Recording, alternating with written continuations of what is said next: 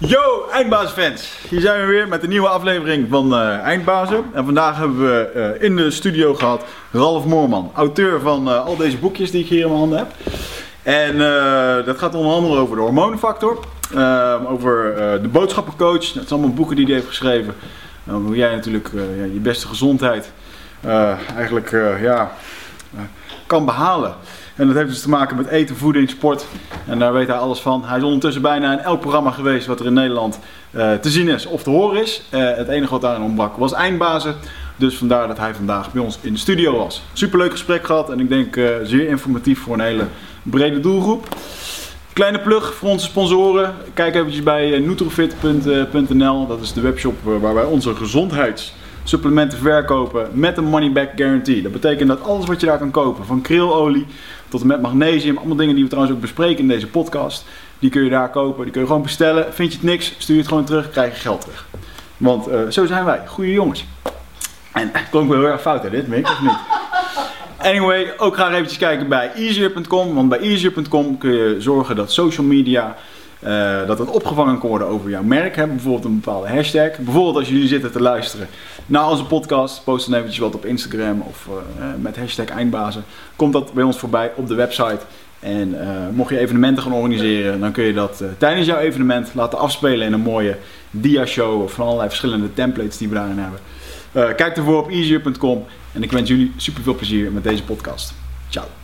Deze podcast wordt gesponsord door Nutrofit leverancier van supplementen en trainingsmaterialen die je helpen bij het verkrijgen van Total Human Optimization. Tevens wordt deze podcast mogelijk gemaakt door Easier. Toon social media content over jouw merk op displays en websites.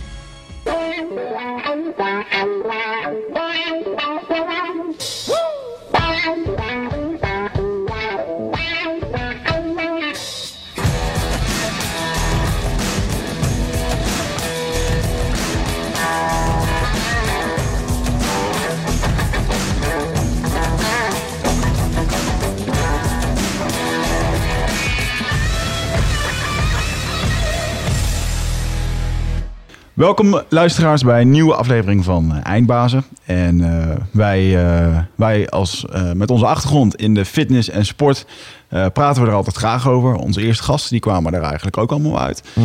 Dat rijtje. Toen is dat even een tijdje stil geweest. En ehm, toen bedachten we, we moeten weer een nieuwe fitness hier in de studio hebben. En vandaag hebben we die gevonden in de vorm van Ralf Moorman. Geen familie van mij overigens, of misschien verre familie met Meerman en Moorman. Meerman en Moorman. ja, nee. maar welkom dat je er bent. Um, ja, eventjes voor een introductie. Jij bent uh, auteur, spreker, adviseur, uh, eigenlijk alles op het gebied van uh, voeding en lifestyle ja. um, en sport. Jouw diamantje is hormoonfactor. Ja. daar gaan we het straks nog eventjes over hebben. En toen ik eigenlijk bij jou op de website keek, toen zag ik dat jij overal bent geweest. In elk media en elk televisieprogramma, behalve bij Eindbazen. En dat kon niet. Dat stoorde mij. Daarom hebben we ja, dat stoorde mij ook ontzettend. dus ik vind het ook mooi dat je daarom ook dit uh, ja, het even hebt opgeofferd om hierheen te komen.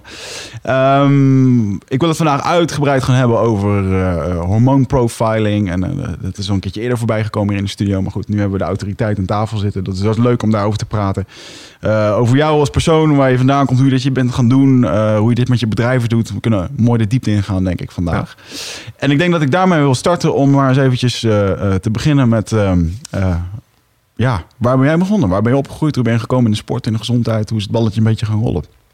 Ja, eigenlijk altijd al geïnteresseerd geweest in eerst de natuur. We waren naar de dierentuin gaan en uh, je verwonderen hoe uh, ja, allerlei verschillende diersoorten kunnen overleven in allerlei situaties.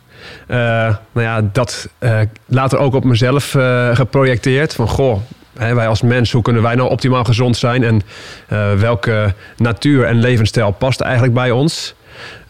als hobby begonnen. Ehm, wat ik toen wel al zag, is dat, dat de supermarkt zwaar bewerkte producten verkocht. En dat ik zoiets had van, goh, dat, dat moet anders kunnen. Dus ik ben toen levensmiddelentechnologie gaan studeren aan de Universiteit van Wageningen. Met als doel een nieuwe ja, gemaksvoeding te maken die totaal bestond uit puur en onbewerkte basisgrondstoffen. Uh, en wat bedoel je met gemaksvoeding? Ja, toch makkelijk. Hè? Toch, uh, ik, ik geloofde niet van, goh, we gaan nu echt allemaal drie uur in de keuken staan en, en dat soort dingen. Ik dacht echt oplossingen bieden voor mensen die, die toch in de huidige eh, ja, maatschappij meedraaien. En, en niet hoeven te grijpen naar de bewerkte rommel. Mhm.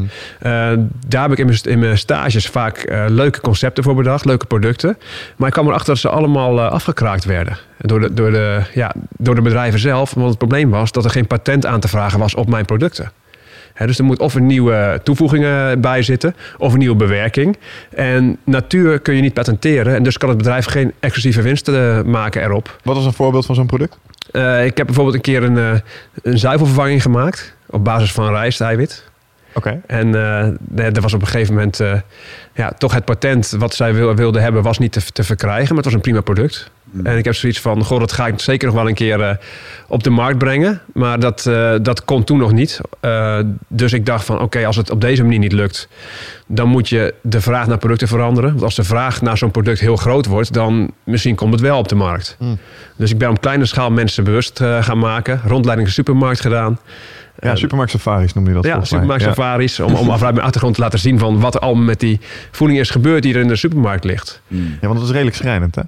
Dat is, ja, dat is, als je kijkt naar 80% van de supermarkt, het is allemaal proberen een patent aan te vragen. En natuurlijk de goedkoopste grondstoffen gebruiken. Dus denk aan eh, tarwe, soja, zuivel en, eh, ja. en, en, dat, en mais. En dat soort grondstoffen kun je ook goed bewerken en allerlei verschillende producten van maken. En kijk maar naar het zuivelvak, hoeveel verschillende gepatenteerde drankjes of, of, of formule- formuleringen je kunt, je kunt maken. En om, het, om uiteindelijk je, je nieuwe product op de markt te brengen. Ehm, ja, het is eigenlijk eh, steeds, groter geworden. Eh, ik ben toen ook eh, na mijn studie in de sportschool mensen gaan begeleiden. Dus met allereerst gewoon als fitnessleraar en daarna natuurlijk doorbouwend naar, naar personal training, omdat je toch wil blijven groeien. Eh, en dat concept wat ik daar bedacht heb, ja, dat was eigenlijk redelijk uniek. Want ik dacht eigenlijk al heel lang vanuit hormonen. Ja. En toen dacht ik, oké, veel van mijn cliënten willen afvallen. Die willen een laag vetpercentage krijgen en een hoge spiermassa. Eh, hoe kun je het optimaal doen? Dus dat ben ik op mezelf gaan testen. Eh, en ingeschreven voor naturel bodybuild wedstrijden. Ja, en toen eh, kwam ik erachter dat, er, eh, dat het lang niet altijd ging om zo min mogelijk eten en eh, zoveel mogelijk cardio doen om een, la- een laag vetpercentage te krijgen. Mhm. Ja.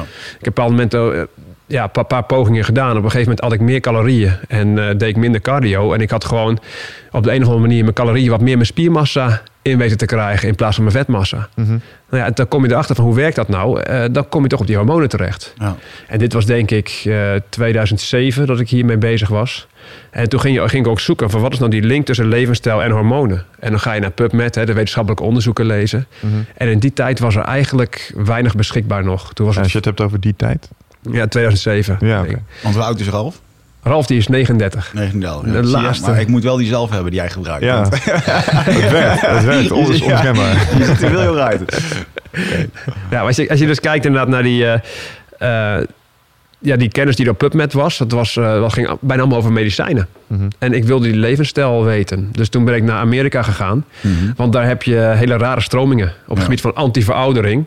Hè, half Hollywood die, die therapie gebruikt hè, met eh, een klein beetje toedienen van hormonen om ja, de, de veroudering wat tegen te gaan. Ja. En die info die was op zich interessant, want dan kun je zien wat gebeurt er als je met bepaalde hormonen het lichaam dwingt iets, dwingt iets te doen. En ik wilde daarnaast weten wat gebeurt er als je met levensstijl het lichaam vraagt iets te doen. En dat, namen dat vragen van het lichaam. Ze hadden heel veel informatie eh, over levensstijl, eh, invloeden op hormonen, omdat ze iedere cliënt die daar was, duizend dun in die, in die klinieken. Ja, daar werd de, de bloedtesten van bijgehouden en de, en de levensstijl. En ze zagen daar verbanden in. En die verbanden wilde ik ook hebben. Dus ik ben al die seminars gaan volgen. Eh, en daar is eigenlijk mijn eh, boek, de, het concept de hormoonfactor, eh, uit geboren. Ja. En met succes, want die hebben er veel verkocht. Ja. Het boek is makkelijk leesbaar ook. Ik bedoel, dat scheelt ook natuurlijk een hele hoop. ja, en dat was natuurlijk heel belangrijk. Want je had wel een aantal boeken van artsen, maar daar komt gewoon ja, een leek niet doorheen. Ja, ja want eh, wat mij opvalt is dat er een, eh, je, je hebt daar een veel eh, vrouwelijke fans. omdat je boeken overal te koop zijn. Je hebt veel, het, het is ook makkelijk door te lezen en je maakt het daarmee begrijpbaar. Ja. En ik denk dat je een van de eerste was die het op een makkelijke manier inderdaad ja, kon vertellen. Ja, ik, dat denk ik zelf ook. Ik hou natuurlijk ook een beetje bij welke boeken er verschenen zijn op dit, dit stuk. Ik kwam zelf in 2009. En ik merk internationaal dat, er, dat de- deze boeken toch wel...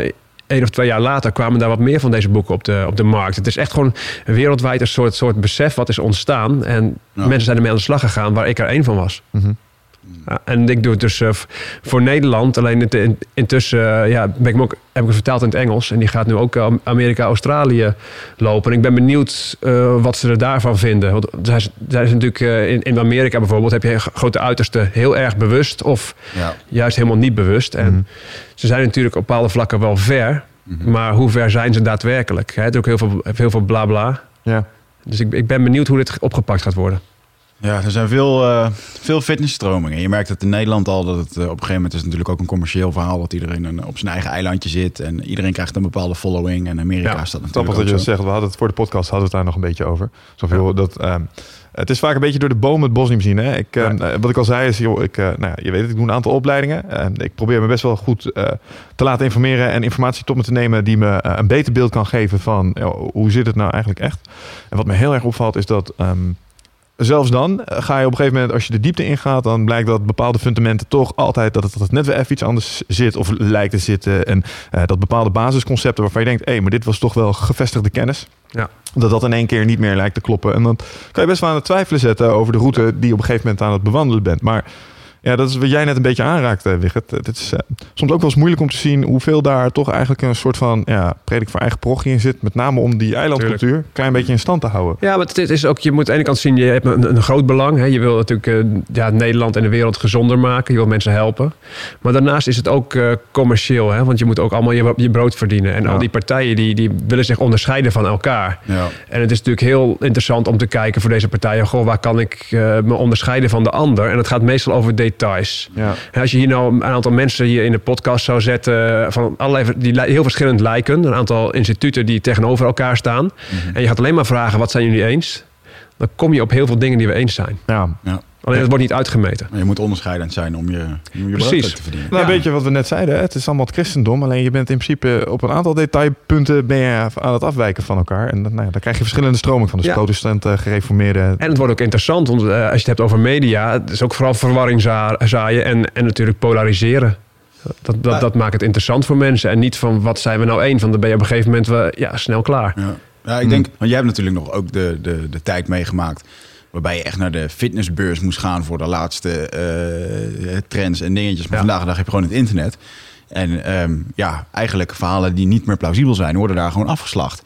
En de transparantie in dit soort dingen, die wordt gewoon veel groter. Dus mensen hebben ook, ergens is het ook weer dat iedereen nu tegenwoordig naar Dr. Google gaat. Ja, wat, zo. wat ook Ja. heel erg gevaarlijk is. Maar als het goed is, doe je dat ook. Hè? Want ehm, eh, ja, niet over liegen. Op het moment dat eh, iemand als jij in de studio komt... eerste wat ik even google is Ralf Moorman, spatie kritiek. En dan kijk ik even wat de opmerkingen zijn die er worden gemaakt. En dat, ik denk dat dat ehm, soms iets is wat een aantal van die mensen... die in een bepaald eh, hokje zijn gaan zitten... ook eens wat vaker zouden moeten doen. Gewoon eens af en toe wel eventjes kijken naar de, de tegenargumenten die er zijn... voor specifieke stromingen. Maar, Ja, is, is eh, ook in- zo, maar ik, le- ik lees het zelf natuurlijk ook allemaal wat voor kritiek er is. Alleen de vraag is wanneer reageer ik? En, en het gaat natuurlijk ook een beetje over marketing. Ja. En ik reageer eigenlijk alleen als een partij groter is dan ik. ik, ja, maar ik denk dat Nou, reageren dat, is- sowieso... nou, dat is wel heerlijk. Maar ja, inderdaad. Ja, want als, als, als ik iemand die niet veel volgers heeft, als ik daarop inga, dan wordt diegene groter. Terwijl ja, ik kan, kan beter andersom zijn. Als het voedingscentrum mij aanvalt, nou dan share ik het op mijn Facebook overal, maakt niet uit en ik maak het groter. Ja, Ja. ja, dat is op zich wel slim. Ja, dat is wel slim, ja. Ja, er is natuurlijk altijd de vraag van inderdaad, wie reageert er? Want als dat inderdaad de jongen is die... eh, eh, toen ik van het SEALS afkwam en 19 jaar was en in de lokale sportschool werkte, dacht ik dat ik ook alles eh, wist over voedingssupplementen. Gehoord Mm. van de lokale bodybuilder eh, in de sportwinkel. Bosch. science, jongen. En, en dan, dan had ik, eh, eh, gelukkig was internet toen nog niet zo groot, maar dan had ik ook Ralf Moorman aan elkaar kunnen stellen met mijn mening, weet je wel. En dan, ik- ik- het is gewoon heel erg moeilijk om dat ehm, van achter een computer te bepalen. En zeker ook, hey, eh, als je ondernemer bent, dan moet je je tijd eigenlijk aan andere dingen Het steken. is ook zo, maar ik, ik, eh, eigenlijk de kritiek waar ik vooral op reageer is als ik gewoon persoonlijk benaderd word. Hè, ik krijg wel eens een mailtje of, of, of kijk, dat, dat is niet bedoeld om zichzelf groter te maken op te, om door mij af te kraken. Ja, Ja, maar voordat we daar helemaal op inzoomen, want we hebben het nu al over de, eh, de kritieken die op het eh, concept zijn. Ik ben eigenlijk ook wel benieuwd naar het concept zelf. Want het is, Ja. hè, en dat op zich natuurlijk ook gewoon een succesvol concept gebleken. Mensen hebben positieve ervaringen op basis van de dingen die, je Ja, dat die ze hebben voorgeschreven, goede resultaten gehaald. Ehm, wat zijn de pijlers van de hormoonfactor? Nou, ik denk belangrijke pijlers die heel meerdere stromingen hebben. Eh, natuurlijk vanuit de helikopterview beginnen. Vanuit de pijlers training, voeding, stress, mentaal. Eh, en, en daar ga je vervolgens kijken van waar, waar kun je het meeste winnen bij de, de persoon. En wat uniek is aan de hormoonfactor is dat je ook aan allerlei symptomen eh, mensen kunt gaan inschalen. Hè? Uh, Je kunt een boek schrijven, maar een boek is nooit voor iedereen. Ja, We zijn allemaal anders. Alleen door middel van het kijken naar symptomen van hormonale disbalansen... Ja, kun je jezelf een beetje inschalen in, uh, in, in hormonen. En voor specifieke hormonen zijn nog wat extra tips. Het is, het is niet zo dat als jij net op een ander hormoon uh, je disbalans hebt... dat dan compleet je levensstijl tot anders is. Alleen mm. wat details worden vervolgens bekeken. Ja. En, en dat maakt het denk ik leuk. En je kunt kijken vanuit hormonen, vanuit bloedgroepen, vanuit uh, chakra's. Er zijn zoveel manieren en, en, concepten om mensen in te delen. En ik denk vanuit hormonen. En, en in mijn opleidingen leer ik mensen ook vanuit hormonen te denken. En dat, dan kom je tot hele leuke inzichten. Ja, je noemde net een aantal uh, indicatoren waaraan je kunt waarnemen of mensen bijvoorbeeld een hormoondisbalans hebben of ja. onbalans hebben. Illustreer dat eens met een voorbeeld. Want ik kan me voorstellen, als je dit nu zit te luisteren, denk je, oh ja. Dus ik kan mezelf een soort van diagnosticeren. Ja, dat is met name eh, wat natuurlijk ook komt uit, de, de, seminars die ik uh, gevolgd heb in het buitenland. Hè. Mm. De, die bloedwaardes hadden ze altijd ernaast liggen en vervolgens natuurlijk symptomen. En dan ga je verbanden zien. Ja. denk bij een trage schildklier aan uh, ja, haaruitval wat kan plaatsvinden, droge huid, mm. vochtzakjes onder de ogen, zijkant wenkbrauw die wegvalt, vocht vasthouden in de enkels, in de, in de handen. En dat zijn indicaties van? Van, een, van een, bijvoorbeeld een, een schildklier, uh, trage schildklier eigenlijk. En een, het hoeft niet per se dat de schildklier zelf een probleem heeft, maar het kan ook een omzettingsprobleem zijn naar actief schildklierhormoon. Hm. Ja, en uh, dat is maar een voorbeeld. En zo heb je voor ieder hormoon herkenningspunten. Ja. En eigenlijk zijn die, uh, die symptomen belangrijker dan bloedwaardes. Hè? Want, want bloedwaardes vallen binnen referentiewaarden. En hm. ja, dat is een heel breed spectrum natuurlijk. En, en de een functioneert wat beter op een hoger level van een bepaald hormoon... en de ander weer op een wat lager level. Afhankelijk van hoe gevoelig je receptoren zijn. Maar dat is ja, Als ik niet te diep ga nu. Nee, nee, dat is juist waarom we hier zitten volgens mij. Oké. Hoe, uh, hoe ziet zo'n uh, anamnese eruit als ik bij jou kom? Dat is, Anton, ja. de anamnese is gewoon een introductievragenlijst wat, uh, of een vragenprotocol. Ja, dat is een, een flinke, ja, flinke anamnese. En de trainers mijn opleiding, die hebben, die hebben die ook. Die werken daar ook mee. Mm. En dan, ja, dan wil je echt alles in kaart hebben. Het zitten wel 300, je kunt wel 300 vragen stellen. Ja, want ik had um, um, vorige keer hebben we ook een keertje over hormoonprofiling gesproken. En toen ik vind het ergens wat moeilijk tastbaar. Hè? Want op het moment als ik uh, een mooie dame voorbij zie komen, dan uh, in een seconde, dan, doet, dan, dat iets met je dan doet dat iets met je. Je hebt in één keer, wow, dat gevoel van, hey, je, bent, je bent er klaar voor. En dat, dat zijn hormonen. En ik vind dat zo bijzonder. Of hetzelfde, als je in een gevecht komt, dat je in één keer paraat bent en dat, je, dat er van allerlei gebeurt in je lichaam. Zo, zo. En als jij wint, dan, dan, dan doet je testosteron heel wat anders dan wanneer je verliest hoor. Ja, ja precies. En uh, sowieso is testosteron altijd wel een probleem geweest. Vertel, wil over delen dit? Nou, dat is de eigenlijke reden dat je hier bent. nee, maar ik vind het een... Uh, alleen het is vaak wat... Um, um, omdat het zo ontzettend vluchtig is en het echt in een seconde kan werken... is het voor mij ook heel erg ontastbaar. Het is een soort van... Um, ja, ik hou, het liefst zou je dingen gewoon tastbaar willen maken, zodat je het uh, kan verklaren. Ja, precies. En je, met name met hormonen werk je natuurlijk vanuit wat chronische dingen, mm -hmm. waardoor op een gegeven moment een disbalans kan ontstaan. Mm -hmm. En niet alleen bepaalde hormonen te, te laag in hoeveelheid aanwezig zijn, te weinig aangemaakt worden, eh, worden, maar ook dat receptoren niet goed werken, dat de afbraak bijvoorbeeld in de lever niet goed is. Ja. Uh, ja, en ook ten opzichte van andere hormonen, want het gaat meer om balans. Hè? Een soort van uh, ja, dirigent die een heel orkest aanstuurt. Ja. En uiteindelijk als één instrument verkeerd speelt, dan, dan merk je dat op, op je vitaliteit. Ja. Mm -hmm. ja, op de hele symfonie, dat is op ja. zich logisch. Maar ik kan me voorstellen dat het, uh, um, iemand komt bij jou en of iemand doet zo'n uh, zo'n zo, zo test en um, eigenlijk moet je gewoon eens kijken naar de geschiedenis van zo'n persoon. Wat hij de afgelopen jaren heeft gedaan. Er is veel stress geweest en dingen. Tuurlijk. Je kijkt altijd van wanneer ontstaat een, een disbalans ergens Mm. in. En dan ga je kijken, goh, wat is er rond die periode gebeurd en wat is er aan, voor, aan vooraf gegaan. Ja. En zo probeer je uiteindelijk een oorzaak eruit te, te halen. Uh, het is niet zo van, goh, ik zie nu een hormonale disbalans. Hier heb je supplementen en het is opgelost. Mhm. Je gaat altijd zoeken naar de diepste oorzaak. Ja. En is het ook zo dat met korte interventies uh, de symptomen vaak snel kunnen worden opgelost? Want ik heb ook wel eens iemand horen zeggen van ja, je kan niet verwachten dat je uh, vier, vijf jaar slecht leven met vier, vijf maanden gezond trainen, eten en dat soort dingen opheft. Dat is ook gewoon een structurele investering die je aan de andere kant weer moet doen. Het hangt, hangt van de oorzaken af. Uh, ik moet wel zeggen dat voedselintoleranties hè, en sensitiviteiten voor bepaalde voedingsmiddelen, dat dat toch wel heel snel resultaat kan geven. Oké. Okay. Ja, en, en die hebben natuurlijk ook wel wat chronische dingen, chronische stress en dat soort dingen. Dat, Mhm. dat, je kunt mensen uh, voor bij een burn-out best wel snel weer wat meer in hun kracht zetten. Maar het kan wel weer meer dan een jaar duren voordat echt alles weg is. Hè? Mm. Ja. Dus uh, ja, ik denk dat een boel mensen dat vaak onderschatten, dat gedeelte. Want het, het verraderlijk is natuurlijk aan, zo, aan een aantal van die uh, zeg maar, uh, ingrepen die er dan gebeuren, is dat je, je voelt je weer wat fitter. Dus ja. je gaat je ook weer wat fitter gedragen. maar eigenlijk ben je systeem dat nog steeds op overbelast is, ben je gewoon meteen weer aan het overvragen daarbij. Ja, dat is, is zeker dat is heel, heel verraderlijk. En helemaal ook als je weer wat kracht uit pillen haalt. Dus Je hebt natuurlijk supplementen die ik bijvoorbeeld bij na een burn-out je wat kracht kunnen geven. Maar Welke ook, beveel je daarin aan trouwens?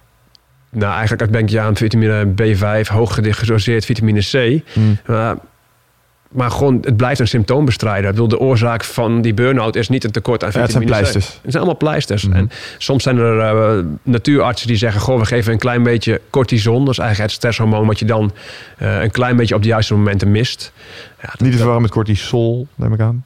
Uh, ja, cortisol. Dat, dat, cortisol en ik, ik verstond met een N. Nee, maar je, je kunt verschillende varianten geven. Okay. Een, een natuurarts geeft hydrocortison. En hydrocortison is eigenlijk de bio-identieke cortisol. Terwijl natuurlijk de zwaardere cortisonen zijn prednison en, en, en noem maar op. Maar wat met name om gaat, is dat je je dan onmiddellijk beter kunt voelen. Ja. Hm. En dan kun je denken van, goh, ik voel me beter, mooi, het is opgelost. Ik ga weer uh, hetzelfde doen als wat ik deed. En ja. ja uiteindelijk stop je met dat spul en die, uh, ja, je lichaam uh, die geeft een soort van, uh, ja, die werkt juist tegen op dat moment en dan heb je het nog erger. Werk jij met mensen ook aan, aan de oorzaken van hun chronische stress? Is dat een onderdeel van je anamnese en dat ja, proactief aanpakken? Zeker. Ik moet wel zeggen dat als er, mijn trainers leren ook echt vanuit die helikopterview te beginnen, mm -hmm. maar je kunt niet expert zijn in alle alle facetten van het vak. Hè. En soms moet je ook doorverwijzen. Het is echt een, een netwerk. Als, uh, er zijn ook specifieke stresscounselors onder de trainers. Mm -hmm. uh, als het echt een wat moeilijkere stress, stress ja, casus is, dan stuur je toch door werk, en werk je samen.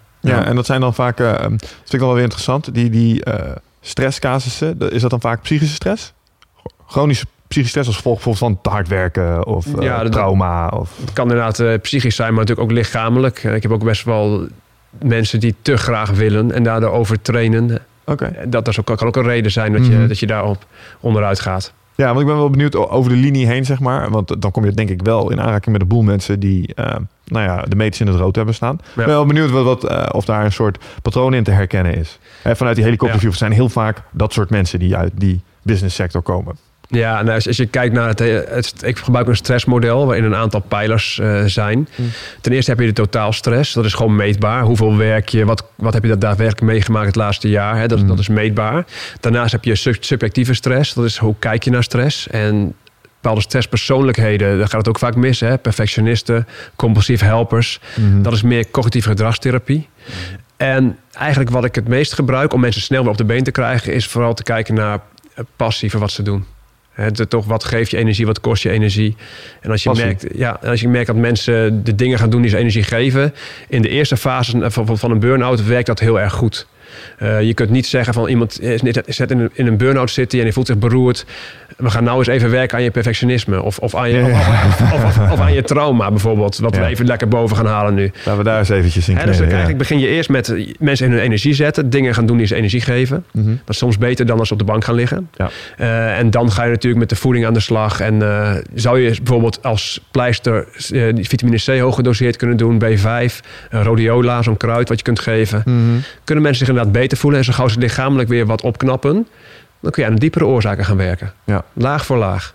Mm. Ja, dat, maar als ik je goed begrijp, is dat wel een belangrijk facet. Ook in zeg maar, nou ja, het stukje stressregulering is een belangrijk onderdeel Ja. van het verhaal. Ja, ik denk, ik denk eigenlijk van de pijlers dat het toch wel de belangrijkste is. Ja. En het, wat we heel vaak, eh, wat ik heel vaak merk, is dat mensen toch wel die bij me komen heel erg geïnteresseerd zijn in voeding. En die vaak al, zijn heel vaak eh, goed met hun voeding bezig. En die voelen zich nog ste- nog steeds niet optimaal. En denken vervolgens, ja, er zal nog wel iets in mijn voeding te vinden zijn wat niet goed is. Terwijl de stress sky high is. Ja, maar wat gebeurt er nou onder de motorkap? Ik heb, eh, ik heb voor mijn gevoel ook, ben ik ook wel eens een burn-out nabij geweest. Ik had, eh, ik had een drukke baan, ik maakte heel veel uurtjes per week. En dat was op zich best wel pittig. Maar wat gebeurt er op zo'n moment onder de motorkap in mij dat ervoor zorgt dat het zo ongelooflijk slecht voor me is?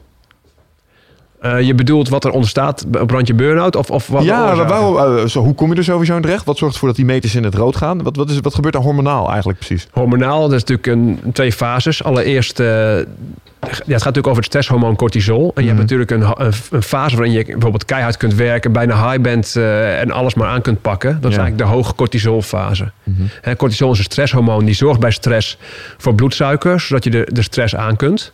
En daarnaast zorgt het ook voor ontstekingsremming. Want je wil niet uh, in een stresssituatie ziek worden.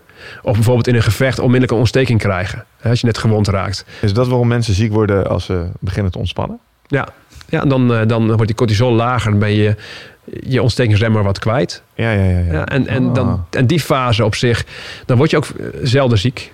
Ehm, ga, ga je er maar lang genoeg mee door, dan kan op een gegeven moment eh, de bijnier die de cortisol aanmaakt, eh, dat noem je als het ware uitgeput raken. Ja, dat is bijna Dat noem je bijnieruitputting, dat is een volgende fase. En, Ja. en dan kan het eigenlijk, door het totaal cortisol op een dag kan nog wel normaal lijken. Mhm. Alleen het is op de juiste momenten wordt het niet goed aangemaakt. Hè? Bijvoorbeeld s'morgens moet cortisol eh, je wakker schoppen. Dan wordt die heel hoog het level. Bij, eh, bij een burn-out dan word je ook moeilijk wakker. Dan merk je Mhm. gewoon dat het proces gaat niet goed. En s'avonds is cortisol juist weer wat aan de hoge kant. Dus dat, dan slaap je minder goed in. En het profiel van cortisol is dus met name veranderd op dat moment. En Hmm.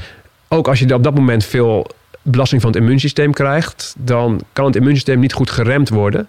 Want na burn-out zie je bijvoorbeeld ook vaak gordelroos ontstaan, eh auto-immuunziektes, psoriasis in één keer na een Mhm. burn-out. Omdat je je eigen cortisonen dus kwijt bent. Is je ontstekingsremmer. Ah, en dat is eigenlijk gewoon het systeem dat in overdrive gaat op zo'n moment. Nou, hij, hij remt het niet, niet voldoende meer. Dus dan gaat je immuunsysteem te hard werken. In sommige gevallen kan het dus je eigen lichaam dan aanvallen.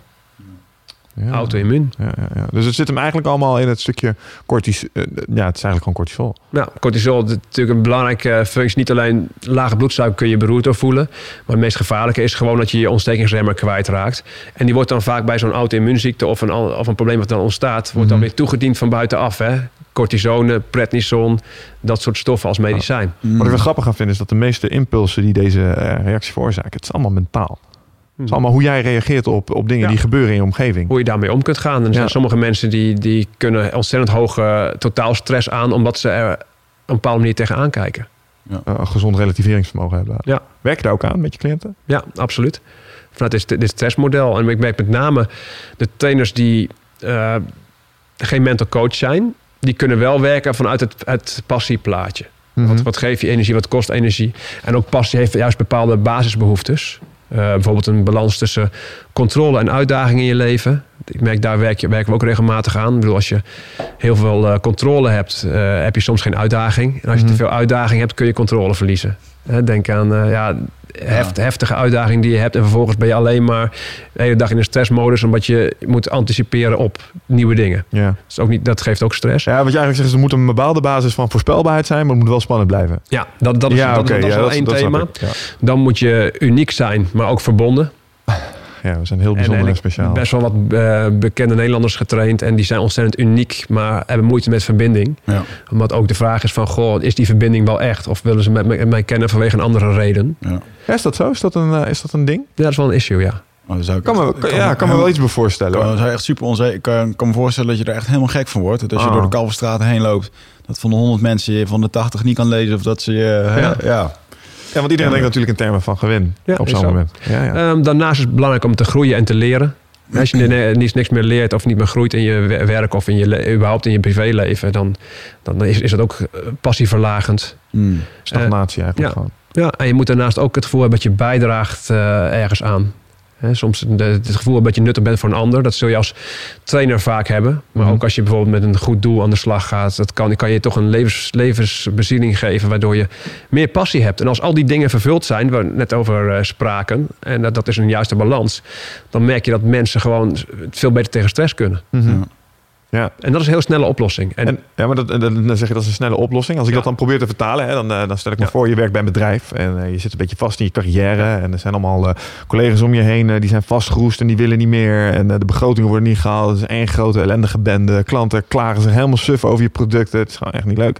Wat adviseer je dat soort mensen dan? Ga, ga een andere baan zoeken? Gewoon wees rigoureus? Nou, Of? het is heel leuk om, om, om wat je nu allemaal noemt, juist in dat eh behoefteschema uit te gaan werken. Als je het Mhm. hebt over eh, de, de targets worden niet gehaald, ja, dan mis je controle. Dat soort. eh, Ja, ja, ja. zo Je gaat het weer terug en te, ja, terug naar die, naar die thema's brengen.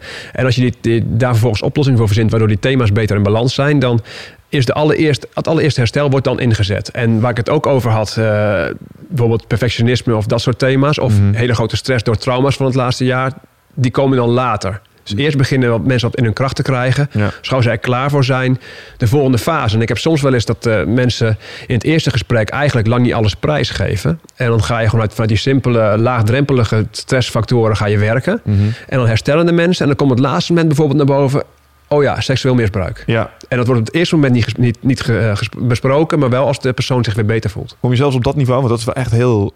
Ja, maar dat is de keuze. Ik heb zelf redelijk wat ervaring daarmee. Alleen, Mhm. t- er zijn ook trainers die doen alleen de eerste fase. En die hebben daarna zoiets van... Oké, nu is het tijd om naar eh, een cognitief gedragstherapeut te gaan voor je perfectionisme. Ja. Dat, is, dat is dan weer uh, Grappig wat je dat zegt hoor, want het is best wel lastig om voldoende rapport met mensen op te bouwen om, om Ja. dat vertrouwen te krijgen. Wat me wel opvalt is, dat, ik doe zelf ook wel eens dat soort dingen, dat sporten daar ongelooflijk bij helpt. Want eh, je zit natuurlijk ook een beetje in de training. Ga je ook eens met dat soort mensen gewoon fysiek aan de slag? Ja, juist. Ja, juist. En, en het grappige is, het, eh, bij, tijdens de training... eh, nou ja, ben je ook vaak met mental coaching bezig of met Ja, voeding. tuurlijk. En, en het, het, wat opvalt is dat er mensen makkelijk een afspraak maken om twee keer in de week te gaan trainen. Ja. Maar niet van, we gaan twee keer in de week over voeding hebben. Of twee keer in de week eh stresscounselingsuurtje doen. Nee. Nee, Ik denk dat het ook te maken heeft met die eh, eh, beloning die je direct na sporten voelt. ja, het is, het is gewoon ja, je fijn krijgt om te doen. Natuurlijk leuke, leuke stofjes die vrijkomen. En het is ook een voordeel dat als mensen met sporten bezig zijn, ze soms eh, een beetje ja, ge- gereset raken. Aha. Door bepaalde bewegingen die ze doen, tegengestelde bewegingen. Dat je op dat moment dieper kan doordringen op een persoon. Mhm. Ja. Ja, en dat geeft je denk ik ook wel een inzicht in, eh, eh, in hoe iemand in elkaar zit. Een van de, ik geloof dat eh Cron Gracie, die zei zoiets. Laat mij trainen met een man en eh, ik weet hoe die elkaar, of ik kan in zijn hart kijken of zo. Dat hoe je één ding doet, is hoe Ja. je alles doet, zeg maar. Dus als je mensen hun gedrag op de sportschool ziet, heb je ook al wel een redelijk idee van hoe ze zich in de rest van hun leven Ja, manifesteren. en, en zie je het verschil maar is dat als je een persoon op consult hebt die net van eh, een van de hoge directeursfunctie heeft, die heel keurig in pak eh, lekker in zijn schild aankomt, ja, dan heb je, heb je een ander gesprek mee dan wanneer hij voor het eerst eens een keer zijn oude, ja, oude korte broek weer en een oude sportschoen uit de kast gehaald heeft. En Ernstig uit zijn comfortzone. uit zijn Ja, comfortzone. Ja. En dan kun je toch meer. Hij moet even van dat voetstuk af wat hij Ja. in het dagelijks leven is wel grappig hoe dat werkt inderdaad. Dat klopt, dat ken ik wel. Als je in een pak ergens aan kan lopen met je mooie overjas, dat kan echt als battle armor voelen. Ja, je voelt je gewoon sterker op een of andere manier. Maar ik kan me ook voorstellen dat eh, de bekende Nederlander die, eh, die dan eindelijk lekker zichzelf bij Ralf kan zijn. Ja, kan ik me ook wel wat bij voorstellen, weet je wel. Ja. ja, ja, ja. Even gewoon, eh, want ja, ik weet je, ik ben zelf een fitnessinstructeur geweest en eh, ja, je stond vaker gewoon met mensen gewoon te lullen over eh, privézaken en dingen. Dat je af en toe dacht van ben ik hier gewoon een sociaal werker. Eigenlijk wel. Ja. Mensen willen gewoon aandacht uiteindelijk, weet je wel. Ja, je hoort er vaak discussies over. Dat je zegt van, goh, eh bepaalde personal trainers die zoiets hebben van, goh, nee, ik, eh, je betaalt me niet over, om vriend te zijn. Je betaalt me om dat ik jou met de training over de kling jaag. Ja. En ik Ja. heb zelfs zoiets van, ja, om mensen echt goed te begeleiden is het wel handig om ook eh, dieper door te dringen als eh, vertrouwenspersoon. Jawel, maar dat is situationeel. En soms is het ook wel zo, want sommige mensen vinden het fantastisch om over de kling gejaagd te worden. En dan verbaas je je over de dingen Ja. die ze allemaal hebben gedaan. Dan komen ze na de tijd nog bedanken ook. Van, oh, was echt fijn, Mm. weet je wel. Ja. Stond de kok als boven het prullenbak, maar prima. Ja, Ja, je snapt het niet altijd. Maar Maar, je, je kan bijna niet anders dan als iemand 's ochtends om 7 uur zijn bed uitkomt. Eerst nog even een ruzie heeft met zijn vriendin. En vervolgens overal van baalt. En even zijn e-mailbox opent en om 8 uur bij jou op de mat staat. Dat hij dat niet helemaal meeneemt. Dan moet je Daar sterk over hebben. Ja, nee, 100% waar.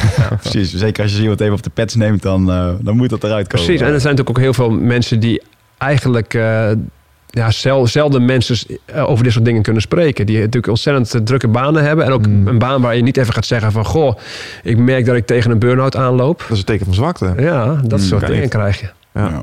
ja, het is ook lastig. Want ik ben zelf ook wel een beetje in een herstellende van zoiets.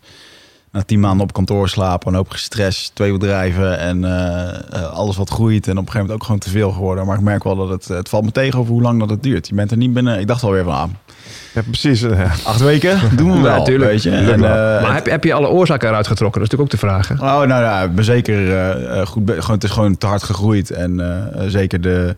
Joh, ik sliep in een kantoor waar drie keer per nacht alarmen afgingen. Waar andere bedrijven binnenkwamen. En dat heb ik tien maanden volgehouden. Eh, en ik sliep er ook nog een keer in een soort van geheim.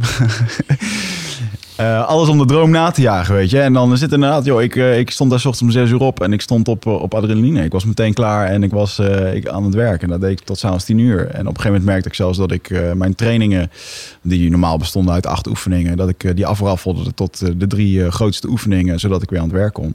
Ja. Omdat ik anders bang was dat het niet afkwam, wat dan ook. En merk je ook dat, dat je energie wat meer richting de avond ging verschuiven? Ja, s'avonds was ik altijd wel, ik heb altijd wel de piek 's ochtends en 's avonds. Ehm, Op het eind ook nog? Ja, nou, op het einde. ehm, Die ochtend nog? Ik zou je eerlijk zeggen dat ik eigenlijk op het einde niet, niet eens meer echt weet hoe dat ik me voelde. Omdat ik gewoon helemaal uitgeput was. Ja. En toen kreeg ik op een gegeven moment een huis in Amsterdam. Eh, en toen stort ik in.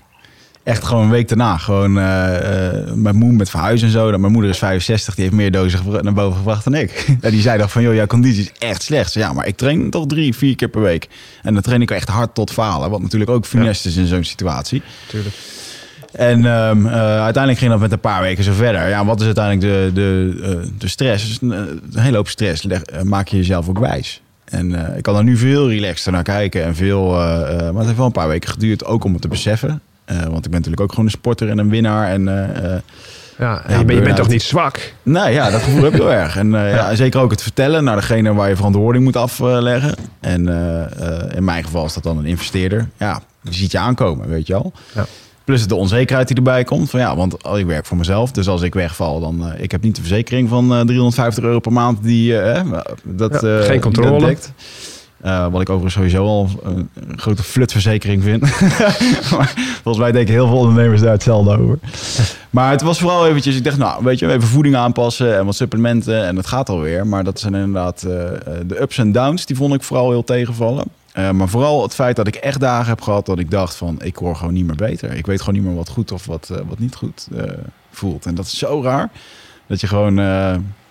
en het uit zich ook op verschillende manieren. We hebben natuurlijk met meerdere mensen erover gesproken. Want nu, nu ik het vertel, zijn er eigenlijk best wel veel mensen om mij heen die eh, het ook ervaren hebben. En ik durf eerlijk wel te zeggen dat het bij mij in een lichte vorm is gekomen. Van de dingen die ik heb. En omdat ik vooral ook wel heel bewust ben in, de dingen die ik doe.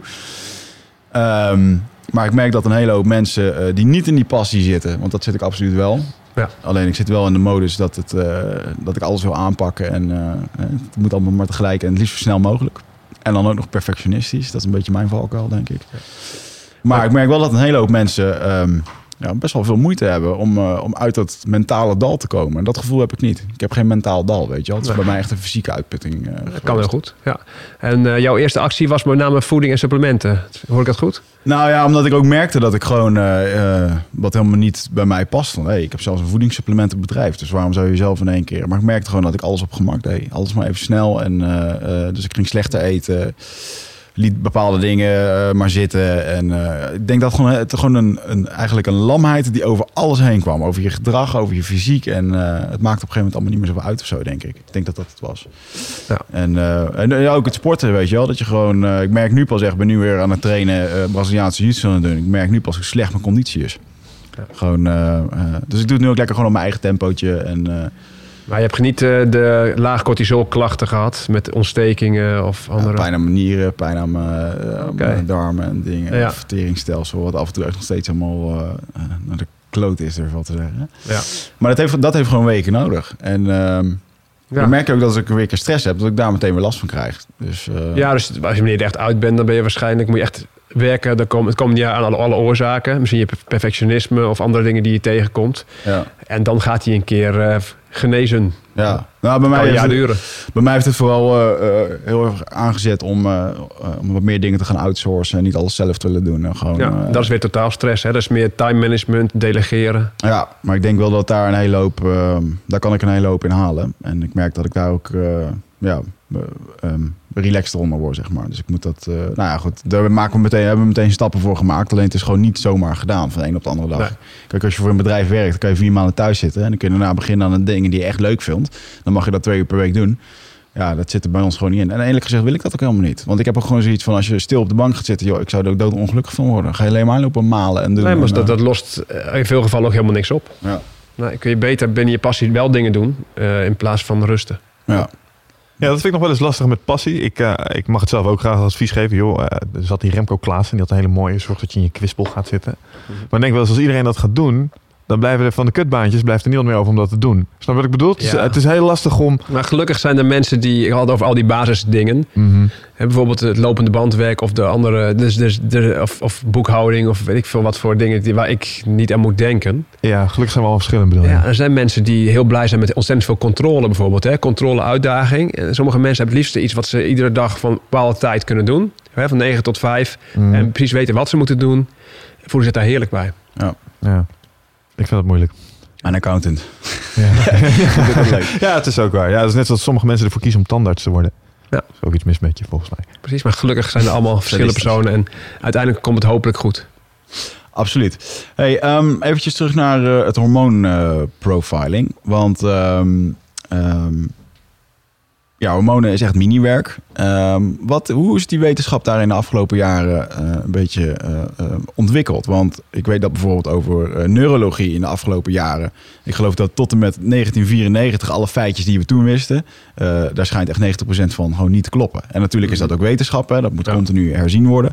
Hoe is dat het geval met, met hormonen? Wanneer is men daar eens een keertje in gaan kijken en hoe is dat in de afgelopen jaren en, ja, eigenlijk ontwikkeld? Ik denk ook de laatste vijf jaar dat het echt ook weer wereldwijd, er komt steeds meer aandacht voor. En dan gaan vervolgens de, de onderzoeken een beetje starten. Eh, er veranderen zeker dingen op het gebied van, eh, van hormonen. Ik denk met name ook eh, dat insuline behoorlijk onder de loep genomen is. De- toen toen we, ik begon met mijn boek, toen was het echt de visie van... goh, insuline is een dikmaakhormoon.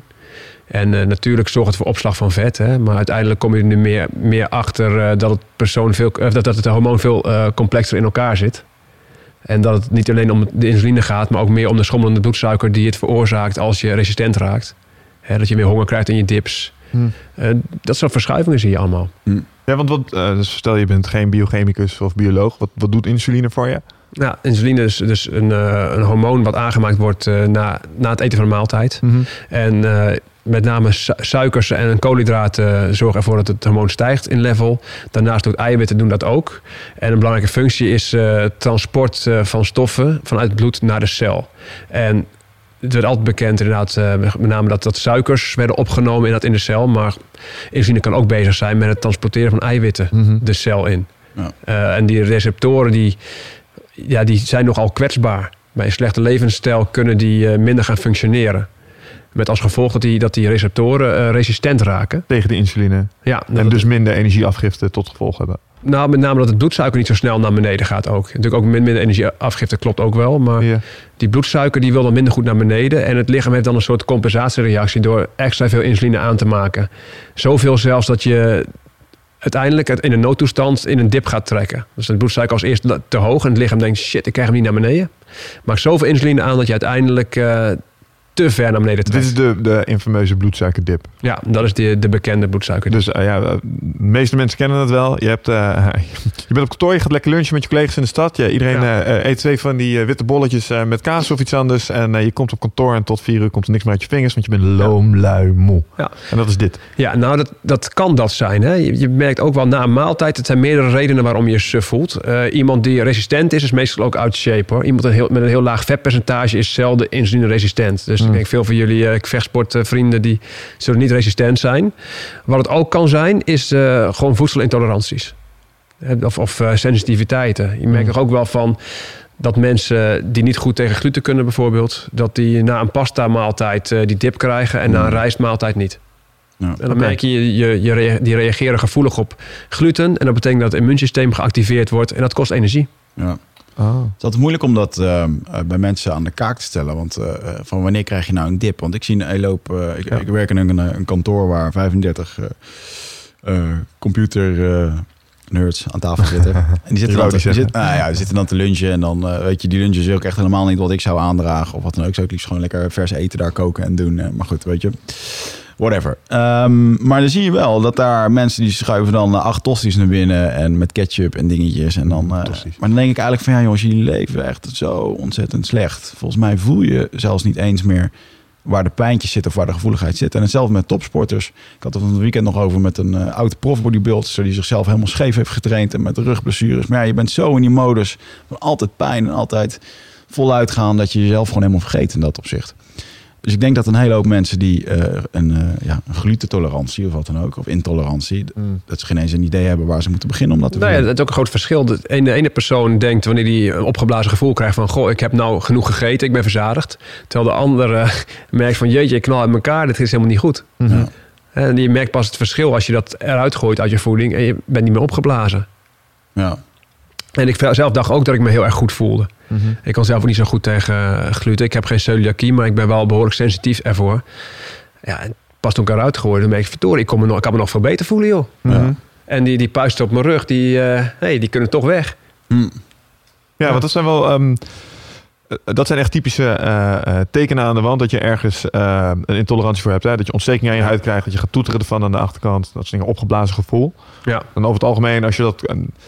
Kan het zo zijn, dat, eh, moet je het net gegeten hebben voordat je die symptomen krijgt? Bijvoorbeeld een opgeblazen gevoel of kan het ook een dag daarna zijn? Of, Ja, Volgens mij is dat het probleem een beetje met die dingen. Waar reageer ik nou precies op? Het kan zich ook later, later uiten. Je hebt natuurlijk een reactie van je immuunsysteem. Die is meestal redelijk snel. Mm. Op eh, bijvoorbeeld als we heel veel gluten hebben. Maar eh, na het eten van gluten kunnen ook bepaalde stofjes vrijkomen. Die dingen zoals ADHD triggeren en dat soort klachtjes. En dat is vaak later. Die blijven nog heel lang in je systeem zitten. Ah, want gluten, dat wordt natuurlijk vaak ook eh, onlosmakelijk verbonden aan het eten van brood.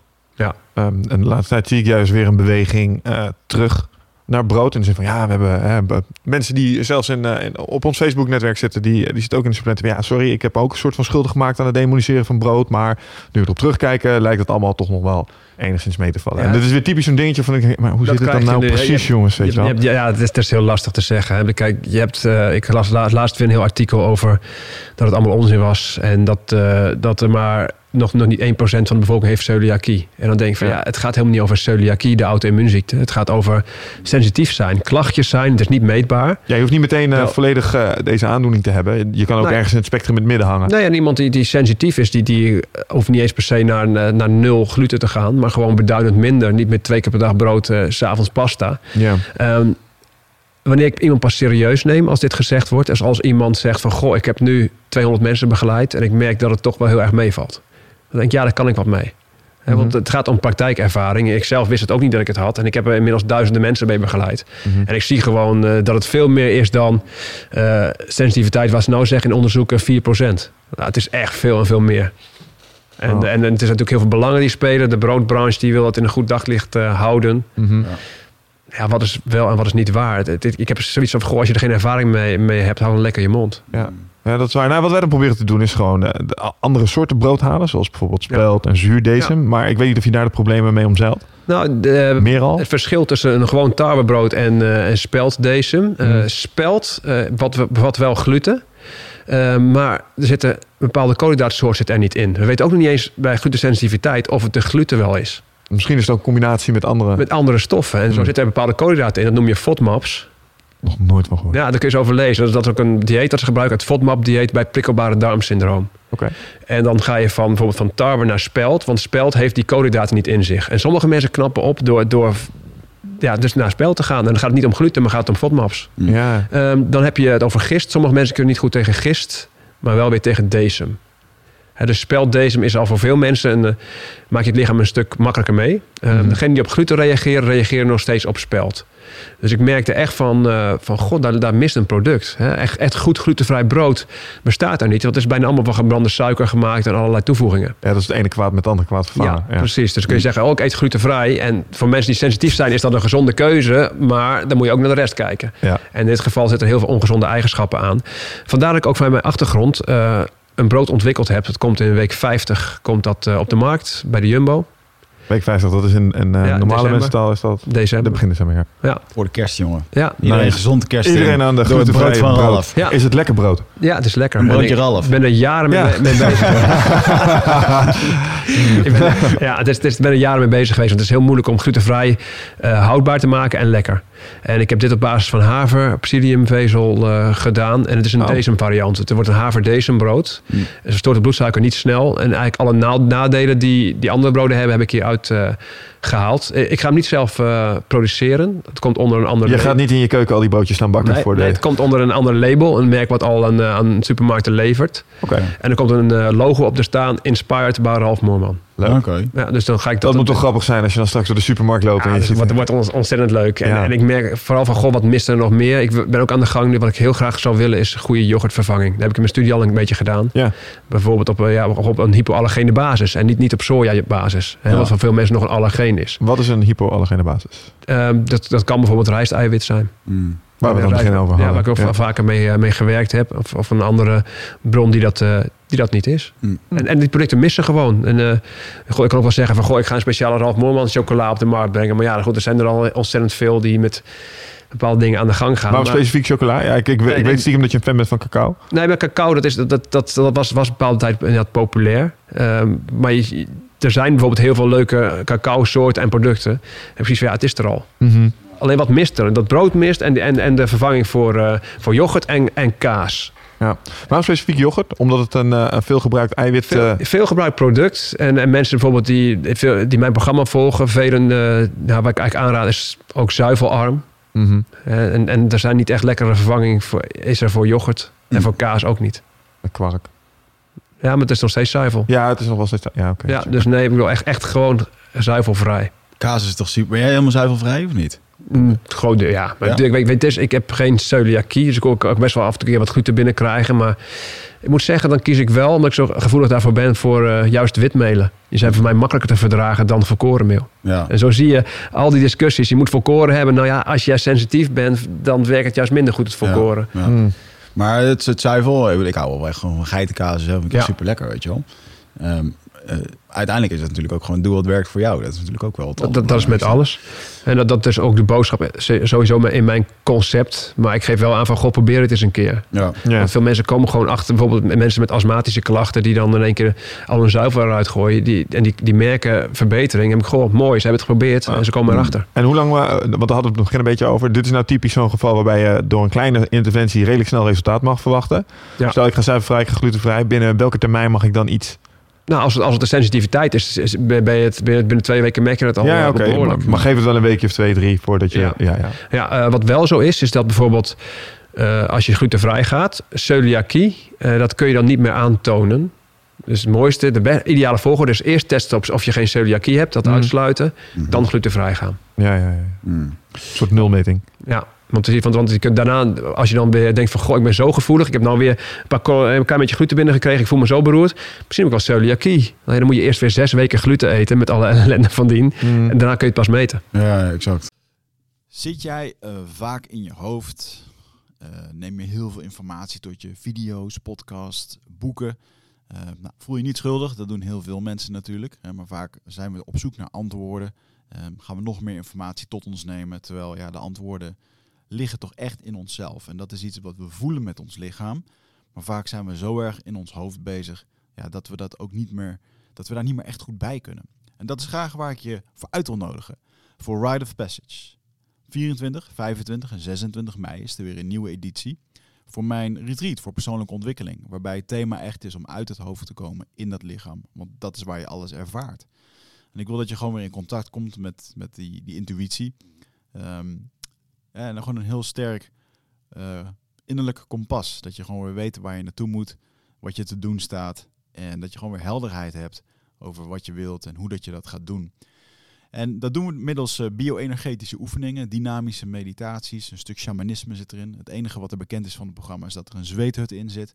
Eh, en natuurlijk gewoon hands-on persoonlijk leiderschap. En dit retreat krijgt een 9,2 gemiddelde van meer dan 331 deelnemers. Daar ben ik ontzettend trots op. Sterker nog, er is ook een money back guarantee. Vind je niks na drie dagen, krijg je gewoon je geld terug. Dus het enige risico dat je loopt, is dat je gelukkiger wordt. Klinkt dit als iets voor jou en durf je het aan? Dan zie ik je op Ride of Passage. Ga naar wichertmeerman.nl en klik op Retreat. Wat vind je van, eh, nou, want we raken hier nu een klein beetje de, eh, hè, ook de, de, de carb producten. Nou, low carb is natuurlijk een ding, slow carb is een ding. Uh, Ja. mensen hebben paleo, dus haal je witte eiwitten of je witte koolhydraten eruit. Nou, waarom? Nou ja, sowieso het is een stuk beter voor je, minder bloedsuikerdipjes, maar ook verhoogde vetverbranding is dan vaak een ander voordeel dat wordt genoemd. Hoe kijk jij daar tegenaan? Nou, ik denk vooral de, de voedselinname gaat omlaag door dit te doen. Gewoon calorieën. Calorieën, de puur en onbewerkt eten, je honger en verzadiging wordt daardoor beïnvloed. En belangrijk om het hormoonconcept te bekijken. Hè. Wel, Het is niet zo van dat je zegt, de calorieën boeien niet, het gaat om hormonen. Nee, hormoon, een hormoonconcept kijkt op een bepaalde manier tegen calorieën aan. Eh, hormonen hebben dus, wat ik al zei, invloed op honger en verzadiging. Daar zijn ze Mhm. heel belangrijk voor. Ik denk, ja, zeker de vrouwen zullen het herkennen. eh, inderdaad, de dag voor de menstruatie. Wat de hormonen kunnen doen met je eetgedrag. Dat is Mhm. natuurlijk eh, ontzettend. PMS is een ding. Ja, dat is zeker een ding. PMS, help me even. Postmenstrual. Oh, oké, sorry, stress oké, syndrome, ja, volgens ja. mij zoiets. Ik Ja, heb geen- ik heb geen premenstrueel. vriendin, Ik heb geen Pre- vriendin, Ja, dus dan ben je er helemaal uit. Niet leuk. Ja, nee, honger en verzadiging heb je dan. Mooi. Dan heb je nog eens een keer... eh, bijvoorbeeld denk aan de testosteron en de groeihormonen. Die dwingen de, de Mm. calorieën wat meer naar de spiermassa te gaan... in plaats van naar de vetmassa. Mm. Nou, dat is ook leuk als je die niet, uit, niet eh, op zijn gat hebt liggen. Dat is ook handig. Eh, daarnaast hebben we schildklierhormoon... die de basaalstofwisseling in rust aanstuurt. Heeft ook een kleine invloed. En ik zeg van, goh, waar zijn die hormonen het belangrijkst voor? Ik denk vooral honger en verzadiging beïnvloeden als e- op nummer één. En ten, ten tweede om die calorieën wat meer de spiermassa in te krijgen. Mhm. Ruststofwisseling, er wordt vaak gezegd, een trage schildklier word je dik van. Het is zelden de ruststofwisseling wat het probleem is. Het is meer van dat mensen de- depressief worden door een trage schildklier. Want allerlei stofjes veranderen in je hoofd. Ja. Eh, en die gaan daardoor meer, eet- meer eten. Ja. En, minder daarnaast, en daarnaast ook vocht vasthouden. Ik vind het zo'n veel gehoord ding. Van ja, ik heb een slaatklier. En dan weet je wel, super dik, niet sporten. En dat is echt zo'n, het is echt zo'n Ja. huisartsenadvies, vind ik dat. Ja, is, is het ook. Maar goed, het kan, het kan natuurlijk zijn als je mensen zich slecht voelen. Dat, ja, het wordt een stuk moeilijker voor de- deze Oh ja. mensen. Het meten? Kun je het meten of je een trage schildklier hebt? Ja, dan kun je heel goed meten. In het, eh, Daar ben je, ben redelijk snel klaar mee. Sympto- ja, symptomen zie je inderdaad. En eh, da- daarnaast kun je meten eh, een aantal bloedwaardes. Een bekende is, wat de arts eigenlijk meet, is de TSH. Dat is eigenlijk een, eh, het ho- hypofysehormoon wat de schildklier aanstuurt. En als de schildklier uit balans eh, raakt, wordt TSH te hoog. Ja. Hm. En dan meet je eigenlijk een probleem met de schildklier zelf. Alleen wat heel vaak door levensstijl veroorzaakt wordt, is geen probleem met, met de schildklier zelf. Maar met de omzetting van het schildklierhormoon eh, wat vrijkomt naar het actieve hormoon. En dat gebeurt meer in de lever en in de lichaamcellen. En bij een burn-out bijvoorbeeld is die omzetting minder. En dan heb je, zie je wel, wel symptomen van een trage schildklier. Alleen dan meet je geen schildklierprobleem in het bloed.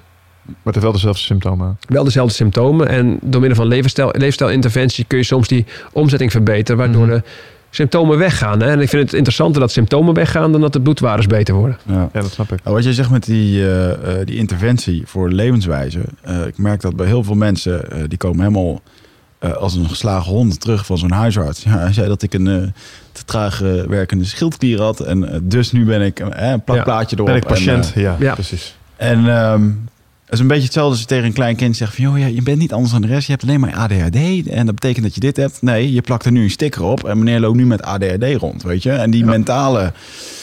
Ja, en de oorza- Dat- dat- oorzaken zijn dan niet meer, die liggen dan buiten de persoon. Ja, het is genetisch. En, Nou ja, sterker nog, voor sommige mensen is het gewoon een vlucht. eh, excuus hebben nu. Ah, ik heb een traag schildklier, dus ja, het is Ja. toch allemaal kansloos. Ja. Ik mag eten wat ik wil. Ja, en daarvoor moeten we al van een boek gaan schrijven... wat niet de hormoonfactor heeft, maar de chromosoomfactor. Gewoon zo'n ja.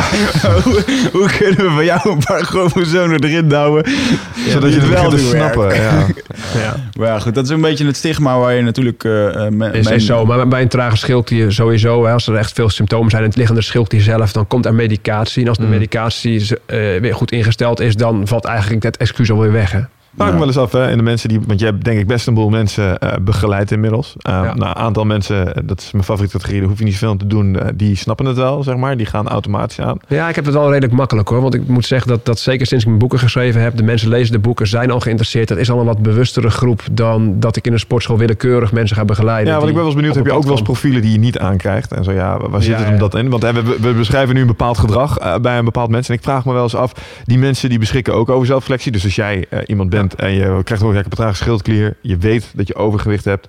En je gaat dat gebruiken als een excuus om jezelf nog verder, zeg maar, over de kling heen te jagen. Ja, dat wordt lastig. Kijk, ik kan ook niet, niet iemand zonder intentie om te veranderen begeleiden. Dat kan de, de beste coach kan het niet. Zelfs een, ment- een goede mental coach kan niet een intentie creëren uit het niets. Nee. Eh, en Kom je het eens tegen? Ja, natuurlijk. Dat kom ik regelmatig tegen. En ik, ik kan lang niet iedereen er een helpen. Die, die, ja, het gaat toch om... eh, door, als ze doen wat ik zeg, ja, dat, dan, dan werkt Ja, het dat is natuurlijk. Dat, werkt voor iedereen. En, en, en met name op het gebied van, van coaching heb je natuurlijk heel veel ervaring. Maar Maar heb je wel eens afgevraagd wat dat is? Want ik zit naar zulke mensen te kijken, vo- vol verwondering. En denk ik, dude, of dame, ga eens wat doen. Waarom, waarom is het zo lastig om... Want cognitief snap je allemaal prima wat ik vertel. Rationeel begrijp je het wel. Maar waar is het dan... Ja. Waarom krijgen we de vonken niet in? Nou, het begint bij intentie. Eh, kijk, mensen willen veranderen of, of omdat de pijn groot genoeg is. Hè. Als ze klachten hebben en kwalen, dan, dan gaat het meestal... eh is, de Mhm. motivatie wat hoger.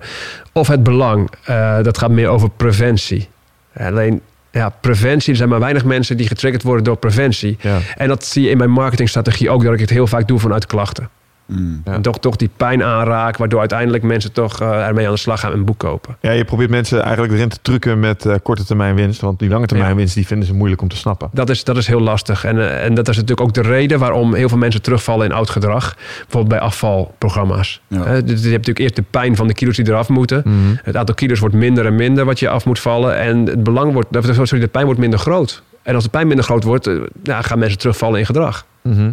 Is dat ook wat je bij programma's als Beast ziet gebeuren? Nou, Daar hebben we natuurlijk Ja. ja, een paar voorbeelden gezien van mannen. Ja, die, die vallen dan echt belachelijke hoeveelheden af. En op een gegeven moment krijgen ze ernstig terugvallen en dat soort dingen. Ja, als je volgens weer in een oude situatie terugzet, dan ja, logisch als er niks aan de oorzaken gedaan is. Eh, ik moet Ja. zeggen, ik heb ook wel, ik ben ook ooit gevraagd voor eh, OB's in de begintijd. En ik had een mail gehad. Toen heb ik gezegd van, goh, ik wil meewerken, maar dan wil ik een aantal dingen veranderen.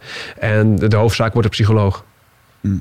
Eh, Ja. ja, eh, het, het slaat helemaal nergens op. Om, Ja, maar dat is minder. Dat, dat zie je er niet de- afvliegen natuurlijk. Hè? Mentaal Nee, trauma kun je niet eh, wegen. Nee, maar je kunt de mensen niet die bij mentaal trauma doen alsof het aan discipline ligt. En over de kling jagen met een drill instructor. Ja. Ja, ik vind het verschrikkelijk. Mm. Ja, want eigenlijk los je het achterliggende probleem niet op. zeg Nee, je. dat- hele- helemaal niet. En, en, en, en vaak, ze moeten zulke zware programma's vo- volgen... dat het de volgende keer om te doen is de drempel nog groter. Als je denkt van jeetje, als ik, dan moet ik dan weer dit, dit soort gruwelijke Het trainingsschema's programma is een aan. trauma op zich natuurlijk. En je moet juist, ja, daarom. Ja, ja, ja, ja, ja, ik kan me wel voorstellen.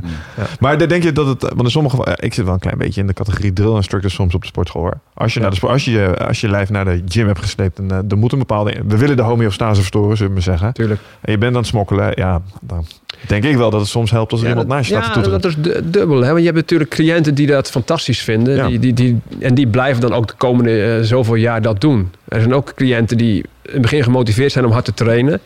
Dan ga je ze over de kling jagen. En op een gegeven moment merk je gewoon, ja, dat gaat ze toch tegenstaan. Mhm. En, en dan met een mildere aanpak waren ze misschien wel een paar jaar langer gebleven. Ja, nee, natuurlijk, het is situationeel. Ik ben persoonlijk Ja. ook erg gevoelig voor iemand die me aan, eh, aanspoort. En sommige mensen die merk je, die klappen daar juist van dicht. Want Nee, maar je moet ook, ook beseffen van, goh, past het wel bij jou, past het niet bij jou, zo'n Ja. cliënt. En je kunt niet alle, alle mensen begeleiden. Je hebt Ja. toch een bepaald soort mensen die, die bij je Ja. past. Ik vergelijk Ja. dat een beetje toen ik mijn, eh, eh, mijn vorige vriendin een keertje mee naar de kickboxles nam van, eh, die ik deed.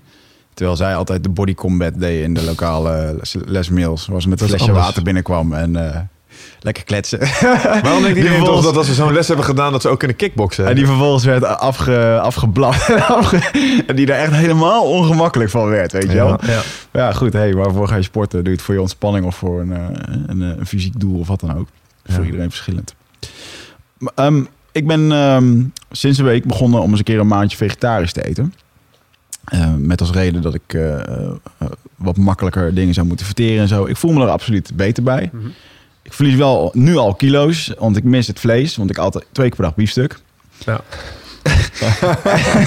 Dus ik ben een absolute vleeseter. Ik haat vegetarisch eten. Ja. Want ik, eh, hè, nou ja, in de zin, ik, nou, ik, ik, ik zie er wel eh, de, de, de Wees eerlijk, krijg je het eten weg? Eet je, eh, is Ja, er niet ja, gewoon iets te weinig nou, omdat het niet lekker nou, is? Dat, dat vind ik onzin, want ik ben wel, eh, joh, ik ga gewoon naar zo'n, ik heb zo'n Turkse groenteboer en dingen en dat, die hebben van alles wat ik nog niet eens ken, dus ik vind het heerlijk om alles in de pan te gooien. hey, het is hartstikke lekker eten, weet je wel. maar ja, weg. je moet er zeker even moeite voor doen, maar goed, dat, ik ben nu in zo'n kritieke fase dat ik dat wel wil doen. Ja, ja. En, De pijn is hoog genoeg Nee, dat is onzin. Maar ik, ik had gewoon zoiets van, ik moet dus even wat aan mijn, eh, eh, ja, mijn voeding. Ik merkte gewoon dat ik vooral van rood vlees en zo, dat dat eh, wat moet. Ja, wat is de overweging? overweging om het te doen? Ehm, nou ja, dat ik gewoon eh, dat ik lastig heb van mijn maag. Ja, nee, oké. Van door het vlees. Ja, ja. En dat ik nu gewoon Nou, sowieso, hè, met, met, met stress is de vertering wordt al wat zwakker. Met name wat ook gebeurt als je maagzuurhoeveelheid wat minder wordt. Mhm. En eh, dat heb je echt nodig om, om rood vlees te kunnen verteren. Ja, ja. Ja, goed, en dat had ik dan twee keer per dag, want dat is goed, hè, want dat doe je met sporten. En, eh, maar toen dacht ik eigenlijk van ja, maar ja, je sport eigenlijk helemaal niet meer zoveel, dus waarom moet je zoveel vlees eten? Dus, eh, en dat, eh, ja, ik merk dat ik er wel goed op ga. Maar wat vind jij over het algemeen van, van vegetarisch leefstijl? Is dat iets Ja, wat je over het algemeen, het, het kan heel goed en het kan ook ja, heel Zijn slecht wij- zijn. Het is net, net hoe je patroon eruit ziet. Ehm, sowieso, je hebt het over ik voel me beter. Dat, dat blijft soms een moeilijk criterium. Hè? Mhm. Want soms voel je je ook beter in een sapkuur na een paar dagen. Als je helemaal in een katabole toestand komt. Hè? Je lichaam gaat energie vrijmaken in de hoop nog eh, Ja, exact. energie te kunnen hebben om te jagen bijvoorbeeld. Of, Ja. of om eh, te verza- Als een verzamelen. soort laatste redmiddel van gast, Ja. eet alsjeblieft iets. Ja, precies. Maar dan krijg je soms nog even bepaalde stoffen in je hoofd vrij... waardoor je heel erg lekker voelt. En, en, en in een afbraakstatus kun je heel lekker voelen. En ik, en ik ken dat met name uit de stroming, de raw food stroming. Misschien ken je die ook wel. Dus Mm. alleen maar rauwe voeding eten. En die. Leefden veganistisch en op shakes en noem maar op. En ze voelen zich fantastisch. eh, omdat ze juist in een soort afbraakstatus komen. Ja. Alleen ben je dan weer een maand of tien verder... Ja, dan kunnen soms tekorten zichtbaar worden. En in één keer is het niet meer zo, eh, Ja, gaat niet meer zo goed met ze. Ja, ja, ja, precies. Maar ik ben niet, eh, ik ben wel, eh, ik eet nog gewoon ei en zo. En ik ga niet Ja. al dat mierenneukerige doen van eh, dat ik geen Nee, honing maar eet dit- en dan erbij, eh, weet ik veel, weet je wel. Ja, maar dit is vege- vegetarisme. En vegetarisme is een stuk makkelijker dan, dan Ja. veganisme. En ik denk zelf dat, eh, dat het heel, heel goed kan. En het gaat met name om eh, wat eet je als vegetariër? Eet je puur en onbewerkt? En dat, dat zie je bij best wel veel vegetariërs. Mhm.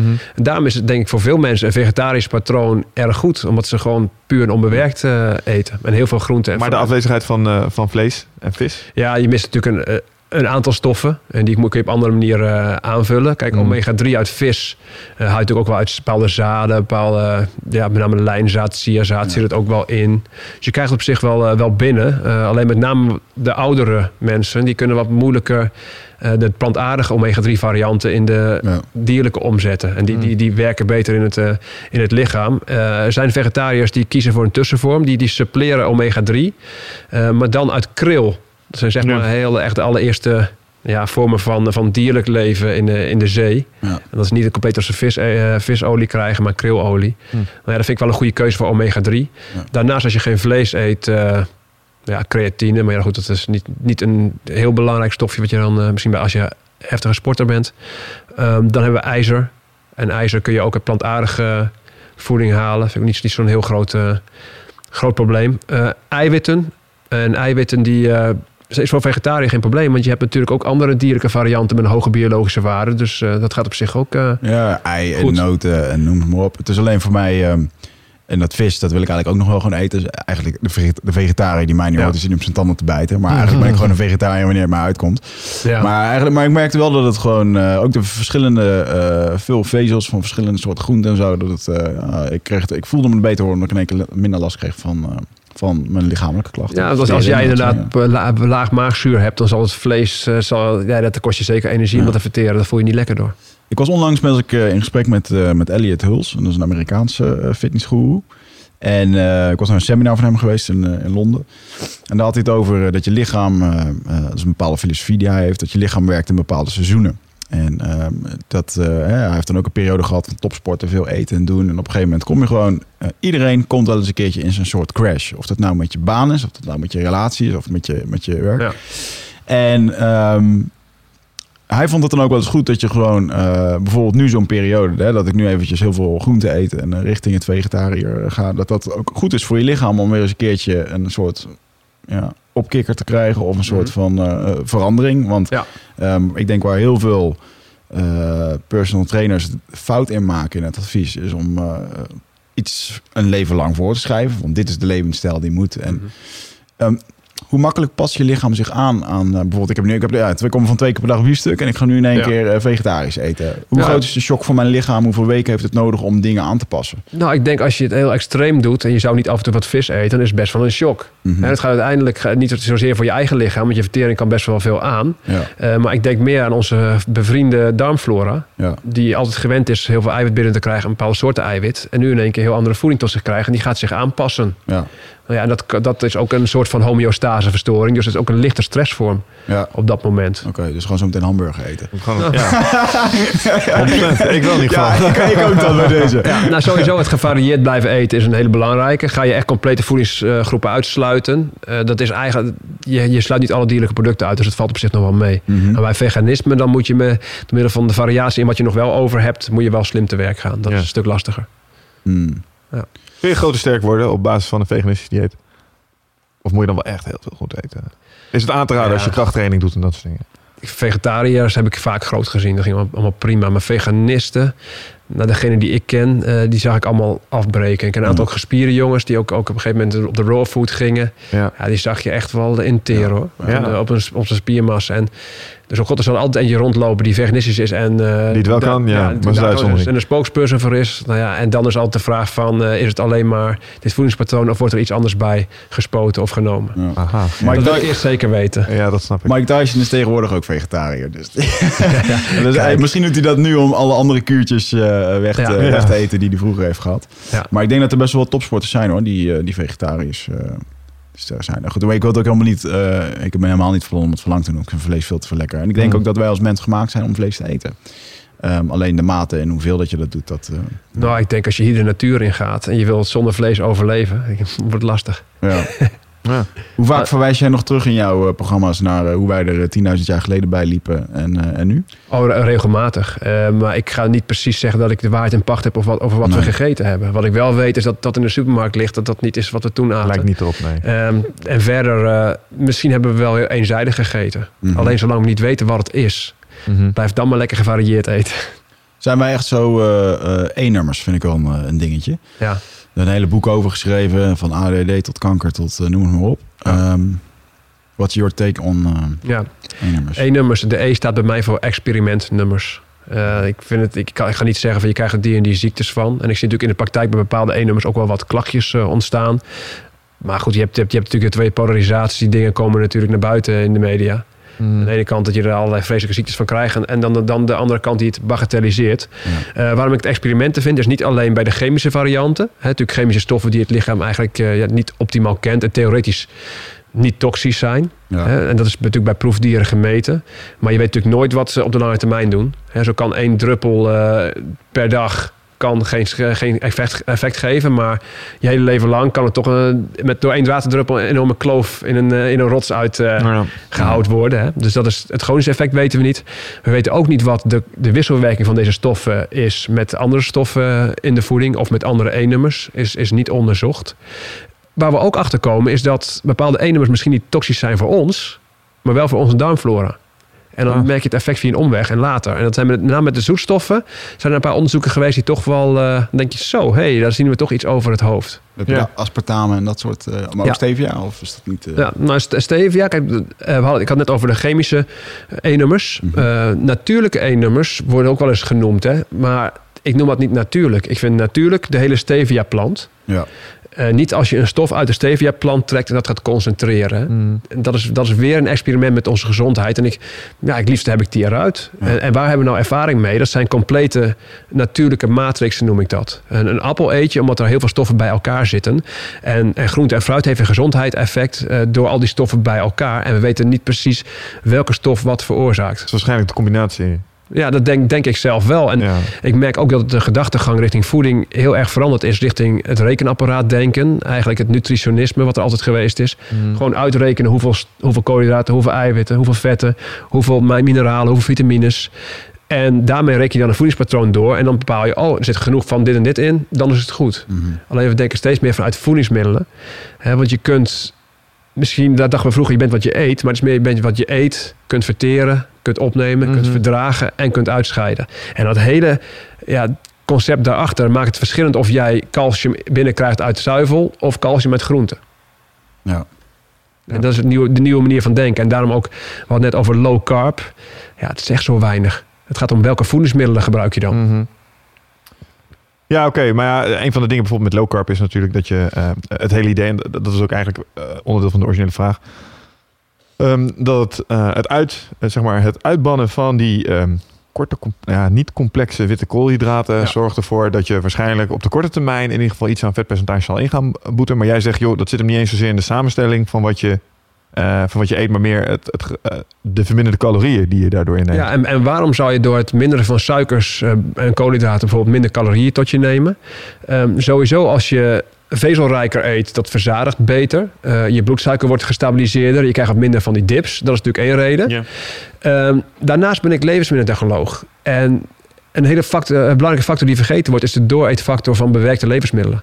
En ik heb ze natuurlijk zelf ontworpen en ik weet hoe je mensen aan het eten houdt. De dooreetfactor. Oh, gewoon een zak chips gaat altijd in één keer leeg. En waarom is Ja, dat? ja, ja. Omdat iets gevarieerd is. Je, je, je zult wel beseffen dat als je een lopend buffet hebt, dat je langer door eet dan een beperkte keuze, omdat het saai wordt. Ja. Een stuk zalm is lekker, maar je eet geen kilo. Mhm. Waarom eet je met levensmiddelen nou zo door? Omdat je ervoor zorgt dat er heel veel variatie is in eh, hoe het eruit ziet. Ja, je eet van gekleurde M&M's langer door dan alleen maar bruine M&M's. Echt waar? Ja, dat is ook onderzoek geweest. Ehm, dan stop je het in je mond. Hè. Dan heb je natuurlijk een mondgevoel. Dan komt er een aroma via je neus, dus de geur. Ehm, en dan hebben we de, de smaken. Zoet, zout, zuur, bitter. Nieuwe smaak, eh, natuurlijk verzonnen de smaakversterker umami. En deze factor, eh, factoren los, die doen niet zoveel met de dooreetfactor, maar de combinatie wel. Kijk naar een eh, ongebrande noot. Meestal hou je wel snel op. Je beperkt dus, eh, variatie in al die, die, Ja. die factoren. Ehm, ga je die ongebrande noten, ga je daar rozijnen bij doen. Rozijnen zijn zoet en hebben een ander mondgevoel. Ja. Dan kan je, in één kun je wel een studentenhaven, eet je zo een zak leeg. Eh, je kunt ook een noot pakken en die kun je gaan branden. en als je een noot brandt, komt er een aroma vrij als je hem eet. Ja. Ehm, als je hem gaat branden en zouten, eet je ook nog weer langer door. Je kunt ook zeggen, het is niet genoeg. We gaan er een laagje omheen doen die knapperig is. eh, met de smaakversterker umami. Dan heb je bijvoorbeeld een borrelnoot. Mhm. Of je neemt een smeltend la- laagje met, eh, die zoet is. Een suikerlaag. Of, of een, een, een chocoladelaagje. Ja.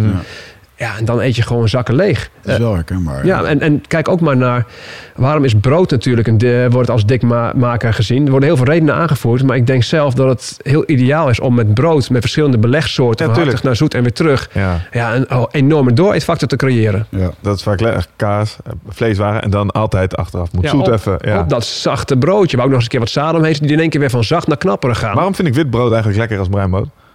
Ik denk gewoon dat jij van sponsor houdt dan. Ik weet niet, bepaalde voor gevoel, Hmm. mondgevoel wat je dan, dan, dan krijgt. Ja. Je bent ook als- ik weet dat daar veel gezonder Je bent is. ook een beetje een spons qua karakter. Dus, Ah, ja. SpongeBob SquarePants. Ja. ja maar niet over het smaakvalt niet te twisten. En, eh, eh, maar het is inderdaad wel dat al die smaaksensaties. Ik ben de laatste tijd wat meer mee bezig om eens een keertje. eh, joh, als je nou echt eens een keertje wat zit te eten. En bedenk eens even waar die plant vandaan komt. En waar die, hoe die plant is gegroeid. Ja. En hoe dat is. Ge, heel dat proces. En als je daar eens over nadenkt, dan ben je, veel, ben je al veel. Dat had te maken met bewuster omgaan met je eten. En zo. Benieuwd waar, waar dit naartoe gaat met hem. Hij wordt veganist, dat heb ik nu al, Ja, heb ik nu ja. al gezien. Je gaat, je gaat volgens mij zelfs aura's van voedingsmiddelen lezen. Hij staat straks ook midden in zo'n restaurant met zo'n wit konijn. Jullie vermoorden dit. Weet Nee, helemaal niet. Nee, eh, ik denk dat ik wel eerder de flessen ayahuasca in de, eh, in de supermarkt probeer te krijgen. En eh, eh, nee, Ja, maar je hebt wel gelijk, want een stukje bewustwording daarbij kan op zich natuurlijk ook helemaal geen kwaad. Absoluut. En het is ook absoluut zo dat we, ehm, en dat is, want ik ben een hele grote vleeseter, maar ik voel me daar de laatste tijd in toenemende mate schuldig over. En Ja. dat is, ehm, ja, ik zou willen zeggen om het dierenleed, maar ik zou een beetje liegen. Ehm, maar dat is met name omdat ik weet wat de ecologische impact is van eh, de bio-industrie en met name de vleesindustrie. Ja. Ik bedoel, als wij onze vleesconsumptie op een andere manier kunnen gaan regelen, eh, waarmee er minder methaanproductie, want ja, laten we wel wezen, koeien die ruften nou eenmaal. Varkens net zo. Ehm, ja, en vlees is echt qua eh, intensiteit om eh, zeg maar te produceren. Ja, het, het laat nogal een, een afdruk achter zeg maar op deze planeet. Ja, met name gaat het om de balans. Hè? Want je kunt, die- als je de hele keten bekijkt, eh, kun je met het, ja, die dieren horen uiteindelijk weer in de mestproductie, noem maar op. Maar als je Mm. dat, dat, dat systeem goed, goed combineert, is het wel du- duidelijk dat het inderdaad alleen eenzijdig op vlees eten wordt hem niet. nee. Nee. Nee, dat het toch inderdaad minder zal zijn. Ja, Maar- kunst, kunstmatige steaks, daar zijn ze ook mee bezig. Ja, klopt. Maar ja, dat, dat, vind ik, dat is weer niet gezond. Dat is misschien goed voor de aarde, maar dan ga ik de pijp uit. Ja. Ja, geloof je dat? Nee, grapje. Nee, maar ik, ik, ik, eh, ik heb wel zoiets van... De discussie over wat is nou optimaal gezond... Is lang, eh, staat soms haaks ten opzichte van duurzaamheidsdiscussies. Ja, Mm. En dat is, dat is erg lastig. En ook over duurzaamheid weten we weinig hoor. Er is ook heel veel, veel eh, ja, informatie beschikbaar... die eigenlijk achteraf niet waar blijkt te zijn... omdat er belangen liggen. Mhm. Ik vind het heel moeilijk om dat, die discussie te voeren. Maar je had het net over dierenleed, Mick. En daar knijp je wel je ogen voor dicht. Want je zegt gewoon van, joh, eh, hè, ik vind het allemaal dat dierenleed... ze. nee, nee, luister. Maar dat We- komt gewoon omdat jij die, je zit, die filmpjes ga je niet 20 minuten te kijken op Absoluut YouTube. niet. Weet je? maar dat gezegd hebbende, ik weet bijvoorbeeld dat... eh, bijvoorbeeld een KFC, ja, ik eet er... Ik vind het lekker. Maar ik voel me er ook rot over, want ik weet dat het productieproces kloten is. Ehm, we proberen tegenwoordig thuis wel eh, de juiste soorten vlees te halen... waarvan we weten dat het leven van het beest anders is geweest. Maar is dat nou ook 100% omdat het- het beest dan een beter leven heeft gehad? Nou ja, maar ook omdat ik weet dat het de kwaliteit van het vlees weer een stuk beter Ja. voor mij als mens is. En de antibiotica niet zo leuk is voor je darmflora. Exact, dus dat is ook weer een beetje ja, dubbelzijdig. En natuurlijk vind Ja. ik het, eh, zie ik liever niet eh, dat er dat beesten op die manier eh, behandeld worden. Eh, maar is het altijd eh, de bepalende of de doorslaggevende factor bij een aankoop? Ja, ik zou liegen als ik zei van wel. Ja. geval- mm. Nee, maar kijk maar eens eh, de kiloknallers. Ik bedoel, hoeveel mensen zeggen niet hier tegen te zijn en, en, en kopen ze toch. Daarom. Ja, Dus dat ja, is wel, dat is, eh, eh, het is wel hypocriet, dat snap ik ook wel. Maar het alternatief is dat je inderdaad het hele proces zelf een keer eh, doorstaat. Nou ja, ik ben opgegroeid in eh Ols, de achterlanden hier. Ik heb als een noodslachting gezien hoor. Ik bedoel, ik weet wel een beetje hoe het eraan toe gaat. Ik heb ook wel eens in de vleesverwerkende industrie gewerkt. Ik bedoel, ik ken het proces wel. mhm. Ehm, maar ik word er niet heel vrolijk van. nee. Nee, maar, maar besef wel dat als je, als je het koopt, dan blijf je schuldig. Ja, dat is waar. Ja, dat is 100% waar. Alleen het enige wat werkt is de vraag naar producten veranderen. En daarom heb ik bijvoorbeeld ook het boek eh, De Boodschappencoach geschreven. Waar ik de supermarkt dus uit- helemaal uit elkaar trek. En het belangrijk doel is dat een ander koopgedrag bij mensen. Want anders dan komt er geen ruimte voor die nieuwe alternatieven. Ja. En ik geloof echt wel dat de hele supermarkt veranderen gaat me toch niet lukken. Alleen nu zoals met zo'n glutenvrij brood dat ik op de markt krijg. Vind ik verdorie dat ik toch voor, elkaar gekregen dat er een alternatief ligt. En dat er dus wat meer keuzevrijheid komt voor mensen. Wat zijn, wat zijn goede alternatieven trouwens? En nog, even, nog heel even terugkomen op dat vlees. Stel, je zou daar wel een iets bewustere stap in willen maken. Wat zou je me dan adviseren? Nou, ik zou niet, niet zoveel richting vleesvervangers gaan. En me- maar gewoon wel dezelfde voedingswaarden halen uit het combineren van eh ja, granenpulvruchten, de noten, dat soort dingen. Maar wel minder vlees eten. Ja, Ja, je geeft me niet het antwoord waar ik op hoopte, maar ik eh, snap wat je zegt. ja. Ja. Ja, maar net als die vleesvervangers, stond, eh, daar heb ik natuurlijk ook naar gekeken afgelopen week. Die zijn fucking lekker. En dat klopt Ja? niet. Weet je wel, er zitten, veel, ja, joh, er zitten suikers in, er zitten dingen in. Het is echt niet goed ik heb ze vroeger gemaakt. ja, als het naar snoep smaakt, is het ik waarschijnlijk heb ze gemaakt in mijn studie. En eh, zonder smaakversterkers kun je het gewoon vergeten. Ja, het is, ja, dat vond ik ook. Ik vond het ook gewoon Ja. te... Ik denk, nou, dat is wel te doen. En toen heb ik het één keer gegoogeld en dacht ik van dit koop ik echt niet meer. Wat Mm. een rotzooi. Maar ja, Ja, anderzijds. wat is nou de eiwitbasis? Het is heel vaak op sojabasis. Ja, Dan heb je op uh, kikkererwtenbasis. Daar kunnen nog wel leuke producten uitkomen. Wel, ja. Ehm, dan heb je nog schimmeleiwit. Corn is dat. Ja, of om nou een grote hoeveelheid schimmeleiwit te gaan eten. Ik weet niet Klinkt of niet dat heel een smakelijk hele in ieder geval. natuurlijke situatie is. Nou, Ja. dat is toch weer een experimentje wat je dan doet, vind ik. ja en ook de, de, de soja-herkomst. Dat, hè, dat heel veel eh, eh, bedrijven gewoon subsidie krijgen om soja neer te zetten. Wat natuurlijk allemaal ook gemodificeerd een stukje voedsel is. Ja. Dan ben ik daar niet helemaal anti op. Alleen. Ja. We hebben het daar met rijen ook over gehad toen. Hè? Ik vind het een belangrijk thema. Ik, ik, ik merk dat niet alleen eh, het modificeren van, van voedingsmiddelen, genetisch modificeren, dat is natuurlijk een stap verder dan plantenveredeling. Mhm.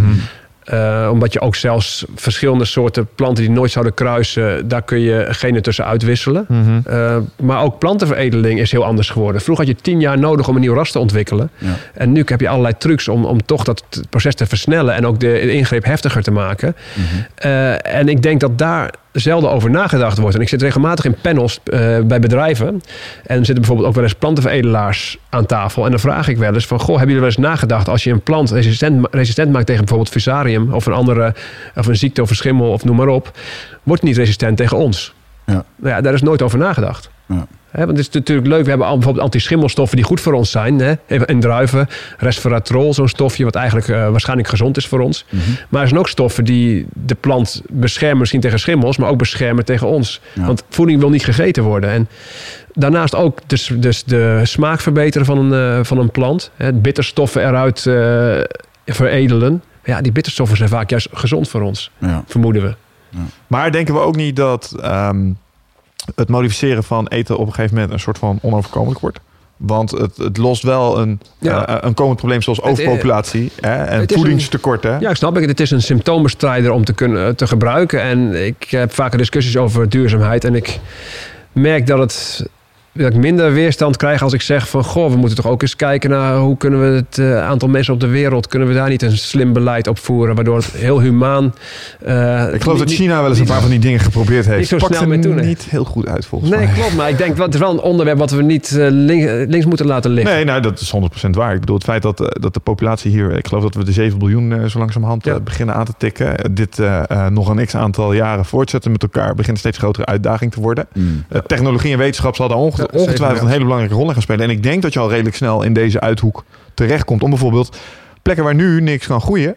Mhm. eh, Stel, je kan een gewas maken dat eh eh, mais dat wel in de Sahara kan groeien. Ja. Klinkt als een potentiële oplossing voor het probleem. Alleen Mhm. dan zijn er stemmen inderdaad die omgaan. Die zeggen van ja, maar als wij dat toevoegen aan ons biosysteem, dan is er niet te voorspellen wat het op lange termijn bijvoorbeeld met ons als mensen doet. In, bijvoorbeeld in termen van voedingswaarde. Ja. Ja, dat is een tweesnijdend mes weer, denk ik. Nee, dat ga je krijgen. En op een gegeven moment, ga, als je echt aan de stoffen gaat denken die je binnen moet krijgen, dan ga je dingen zoals Soylent, geloof ik, een pad drankje waar alle stoffen in zitten die je nodig zou hebben. Ja, dat is echt het nut- nutritionisme, het denken vanuit stoffen. Maar ik denk vanuit matrixen. En al die stoffen werken samen. En we weten, hebben geen idee wat dit Ja. uiteindelijk gaat doen. Maar ik, ik had een, eh, de, in een discussie over duurzaamheid, had ik een berekening gezien van een expert van duurzaamheid, dat je op echt een duurzame manier, waarbij je iets minder vlees gaat eten en dat die keten een beetje klopt, dan Mm. kun je eh, 2 miljard mensen eh, bedienen. Ja, en dan denk ik van ja, moet er, dan, moet er straks een 9 miljard toe gaan? Dan denk ik van goh. Oh, je kunt maximaal 2 miljard mensen... Ja, met, met dat sy- eh, systeem hadden ze nou, berekend. Ja. Dan denk ik van god, dat is toch wel een, zou een mooi aantal zijn waar we ooit een keer uitkomen in plaats van 9 miljard. Ja, maar dat gaat, ja, dat gaat alleen gebeuren als het echt glorieus misgaat. Ja, maar gaat het ook een keer? Ja, dat kan. Ja, Een dat- keer gaat het ja, ja, dan, dat ligt eraan wie, wie het Ja, maar vraagt. god, als we daar nou, nou, nou al met z'n allen gewoon over kunnen praten en, en gewoon ervoor zorgen dat het op een humane manier ja, niet zo ver komt, dan eh, gaat, hoeft de natuur niet in te grijpen. En de natuur is wat, wat minder lief dan wij zelf, Ja, denk ik. vind dat alleen eh, het moeilijke daar. Ik ben het helemaal met je eens. Ik denk dat dat een van de belangrijkste factoren is om het hier als mensheid wel te gaan redden uiteindelijk. Dat je je bevolkingsgroei, dat je die in ieder geval afremt, zodat je hier Ja.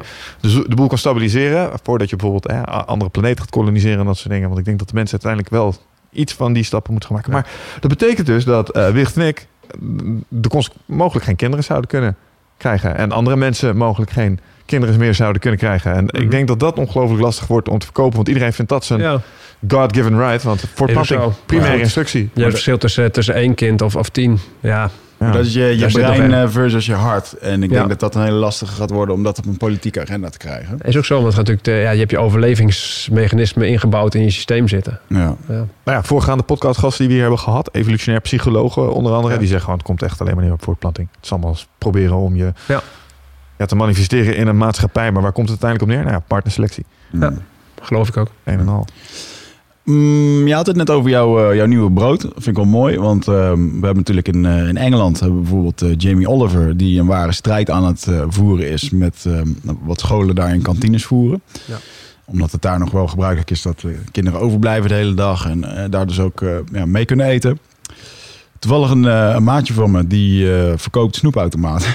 Even als tijdelijke baan. En eh, die vertelde mij dat hij dat op scholen doet. En dat ze gewoon letterlijk zeggen van... joh, die gaan naar school toe... Ehm, je krijgt van ons een automaat. Dan krijg je 1000 euro Ja. bij. Klopt. En wij zorgen dat die automaat helemaal gevuld blijft. En, dat- en jullie krijgen gewoon wat opbrengst van die, eh, nou, noem maar wat. Of, ja, dat is in ieder geval het verhaal. Die school is helemaal Ja. blij van, nou oké, prima, geen zorgen. En nu zit er ook een beleid in dat daar volgend jaar moet daar geloof ik 30% van moet daarvan gezond zijn of zo. Oké. En de hardlopers mogen blijven. Dus oftewel, er liggen straks nog steeds 20 snacks, KitKats en andere dingen in. En, en eh, een paar light varianten Ja. waarschijnlijk. ja, zoiets inderdaad, ja. Wat is eh, jouw eh, take on... ja, wat, wat zouden scholen beter kunnen doen? En hoe, heb je er überhaupt al eens een keertje wat meegemaakt? Ja, ja, ik, ik, ik sowieso. Ik, eh, ik, heb, ik heb in mijn opleiding een aantal mensen gehad die zelf ook concept hebben opgezet. En een, een belangrijk concept daarvan is door Lily Gené ge- eh, gestart. Dat is de vrouw van Wilfred Gené.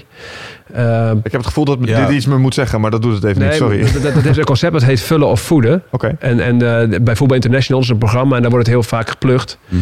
eh, nu. Eh, zij zei tegen mij van, goh, je moet iets met, ook iets met kinderen doen. Dat is een interessante doelgroep. eh, Daar Mhm. begint het allemaal. Maar ja, ik heb zelf geen kinderen. En ik vind het een beetje raar om, terwijl ik zelf geen kinderen heb, om daar boeken over te schrijven en noem maar op. Maar goed, ik, eh, ik adviseer hun dus, en zij hebben wel kinderen, Mhm. om dit, eh, dit inderdaad wat groter te maken. En dan spreek je ook inderdaad met allerlei mensen die hiermee mee, mee dealen. En ook met eh, acties bijvoorbeeld om juist die automaten uit de scholen te weren. Ja. Trouwens, even een kleine korte vraag erbij. Ik heb geen kinderen, dus ik vind het raar om iets over te zeggen. Maar is dat dan omdat je vindt dat je, omdat je geen ouder bent, geen recht van spreken hebt? Want dat wat voor ons geldt, geldt toch ook voor kids? Ja, dus die, nee. die levenswijze, zeg maar, die voedingsbaarheden, die zijn toch voor die kids even belangrijk? Ik kan, ik- natuurlijk, ik kan er zeker wat over zeggen. Alleen het blijft zo, als ik dat als enige persoon zou doen, dan is het, ja, je, je hebt makkelijk praten. Want maar- jij hebt geen- ja. Je hebt geen kinderen. En mijn zoon lust het niet, dit en dat. Dan krijg je dat soort eh, Ja.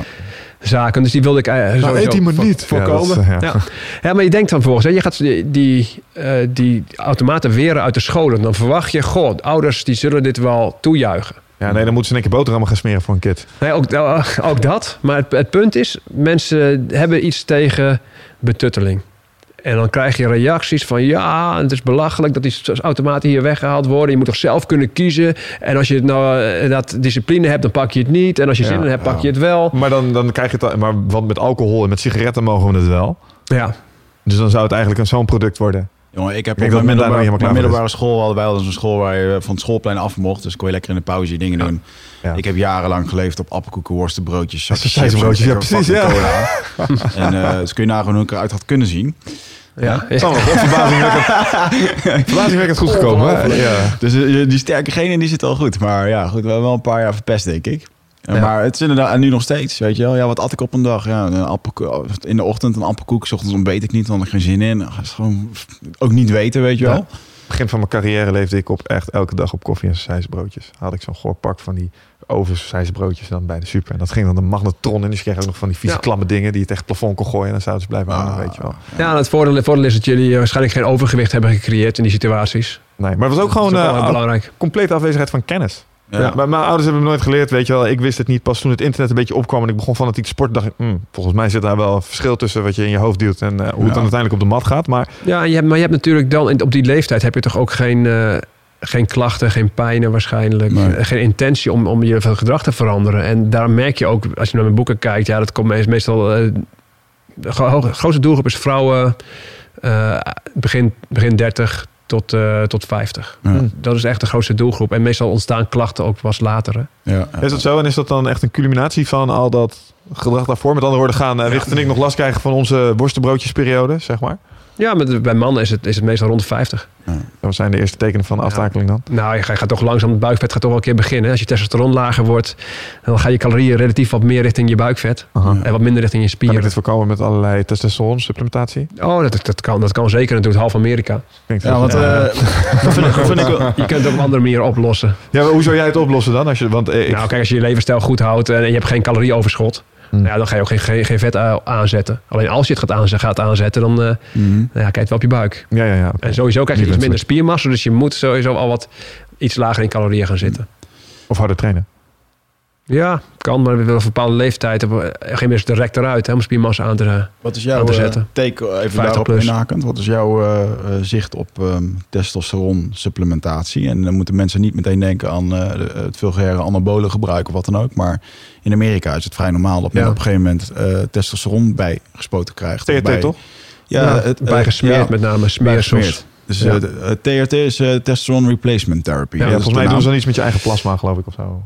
Het is, Eh, in, in onze, something, something. In onze wereld is het in ieder geval wat, eh, wat besproken, omdat het in de, in de UFC, in de Ultimate Fighting Championship, Is het vaak gebruikt zo van, ja, ik heb een laag testosteron, en, eh, dus Ja. ik moet bijpakken. En vervolgens stonden daar gasten van 30 jaar als super, superhuman in die ring of in die kooi.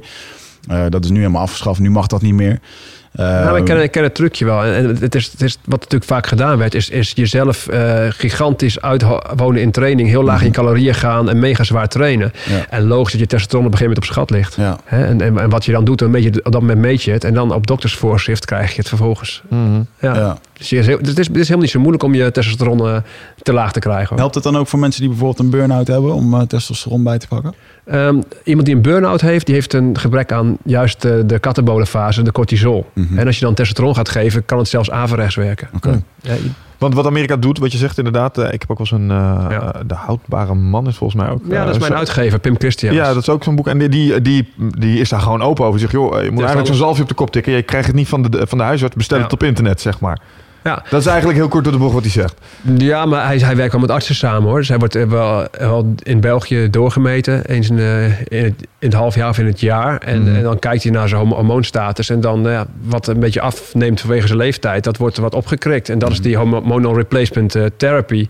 Eh, en ik zelf heb zoiets van... Goh, ja, ik kan me wel iets bij voorstellen op, op een bepaalde leeftijd. Je denkt van oké, met Ja, maar hij, begint al, hij, is, hij is er wel redelijk stellig. Hij zegt vanaf 25 mag je wel eens een beetje beginnen. Ja, of dat zo zijn, dat begin zijn, 30. zijn die artsen ook. Maar die, Ja. die, die hebben zoiets van... Gooi, ik wil echt, al 100, eh, echt totaal niet verouderen. En die zijn met alles bezig. Hè. Die hebben ook, eh, als ze vlees eh, klaarmaken... moet het echt op hele lage temperatuur... urenlang inderdaad... moet het... eh, Ah, ze proberen alle overhead te elimineren. ja, maar die maar zit die er wat, echt al, alles mee. zit er wat in om het te doen? Die, Nou, die zalf nou, bijvoorbeeld? eh, kijk, ik kan me voorstellen dat je een kerst op de taart neemt. Hè. Dat, dat, dat, is, dat is dit eigenlijk. Mm. Eh, maar wat ook gebeurt is dat de mensen met hele stressvolle levens, eh, slechte voeding, en noem maar op, dat die dit gaan doen. Ja, dan slaat het natuurlijk nergens op. Nee, maar dat is een beetje hetzelfde als wij met Nutrofit zeggen. Joh, het is leuk. We verkopen een heleboel eh, supplementen. Kun je, Ja. eh, kun je allemaal gebruiken om jezelf eh, je beter te laten voelen. Maar als je voeding niet klopt en je beweegt niet regelmatig... Nou Nee, maar op, want die pillen ga je niks brengen. Mm. Dus- Nee. Dus Nou dit, ja. dit, dit is hetzelfde verhaal. En hetzelfde voor dopinggebruik voor de topsporters. Eh, als jij je lichaam tien jaar lang zodanig eh, eh, eigenlijk een, eh, ja, een trauma geeft... dat je gewoon iedere keer moet trainen en moet herstellen. En op een gegeven moment denk ik wel dat je je natuurlijke grens bereikt hebt. En dat op een gegeven Ja. moment misschien zelfs wel beter is om... Ja, wat is doping, weet je? Je Mm. kunt doping gebruiken in, eh, om te herstellen of om... Ja. eh, Ja, een het, gaat, het, hangt, het discussie. hangt van de, van de levels uh, af waarin je dit doet. Als het bij antiveroudering erom gaat om van een wat verlaagd level vanwege leeftijd het op te krikken naar een level toen je 35 was, dan denk ik dat de antireactie van het lichaam wel meevalt. Hè, besef, dit is eigenlijk het lichaam dwingen iets te doen en niet vragen iets te doen. Dus Ja. als het lichaam dwingt ja, en, het, en het wordt te veel gedwongen, dan krijg je een antireactie. Bijvoorbeeld die het lichaam zelf minder, te- minder testosteron aan gaat maken. Of dat receptoren niet goed functioneren voor testosteron. Of dat er bindingseiwitten in het bloed zijn. Van, van, het zijn bootjes waarin testosteron vervoerd wordt. Dat het level verhoogd wordt, zodat je uiteindelijk toch dezelfde werking hebt. Is dat het lichaam dat zichzelf reguleert of eh, schade Ja. dat je berokkent? Nee, het is, Het feit dat het lichaam op een gegeven moment, als je het overbelast, minder testosteron gaat maken, Ja, is dat het lichaam dat slim recht. Oh, we moeten die gas minder testosteron Ja, geven, ja. want dit gaat mis. Natuurlijk, het lichaam, het lichaam de, is altijd met overleven bezig. En, en, een- en een balans instellen die, die op dat moment belangrijk is voor overleven. Dus, en, en je gaat het soms overrulen met dit soort eh fratsen. Interessant. We hadden het eh, net over eh, nou ja, als mannen wat ouder worden. Ehm, En dat er dan toch wel eh, bepaalde symptomen beginnen opstaan. Je hebt natuurlijk, eh, als ik me niet vergis, met eh, Hans. Heb jij daar een interessant eh, experiment Hans, mee Hans gedaan? halveert, dat is een... eh, Ja, want dat was een, een. eh, Er staat hier letterlijk een dikke, eh luie, kettingrokende redacteur. Ik weet niet Ja. precies hoe oud hij was, maar hij zag er niet uit alsof hij begin 30 was. nee, nee, dat is op 50er. Dus eh, dat, was- dat was waar te- tegen de 50 zat hij op dat moment. En het, het grappige is gewoon, dat is het ideale persoon om, om te begeleiden. En, en natuurlijk mijn eerste gesprek... Ik zei al, ik heb intentie nodig van een persoon om te veranderen. En ik heb heel lang gesprek met hem gehad toen. En toen vond ik toch een bepaalde intentie dat hij toch wel wilde Want veranderen. hij was nog, ik heb het boek eh, zitten doorbladeren en hij mopperde nogal links en Ja. rechts. Het ging niet van harte, tenminste zo Nee, kwam het over. Nee, maar dat is ook een soort houding die je vervolgens hebt. Hè? En ik merk ook eh, met het vullen of voeden verhaal met Wilfred Gené. Mm. Ja, het is natuurlijk binnen de voetbalwereld is het natuurlijk heel stoer om juist je niet met gezond eten bezig te houden. Hè? Als je kijkt zo'n Johan Derks die dan bewust dat belachelijk maakt.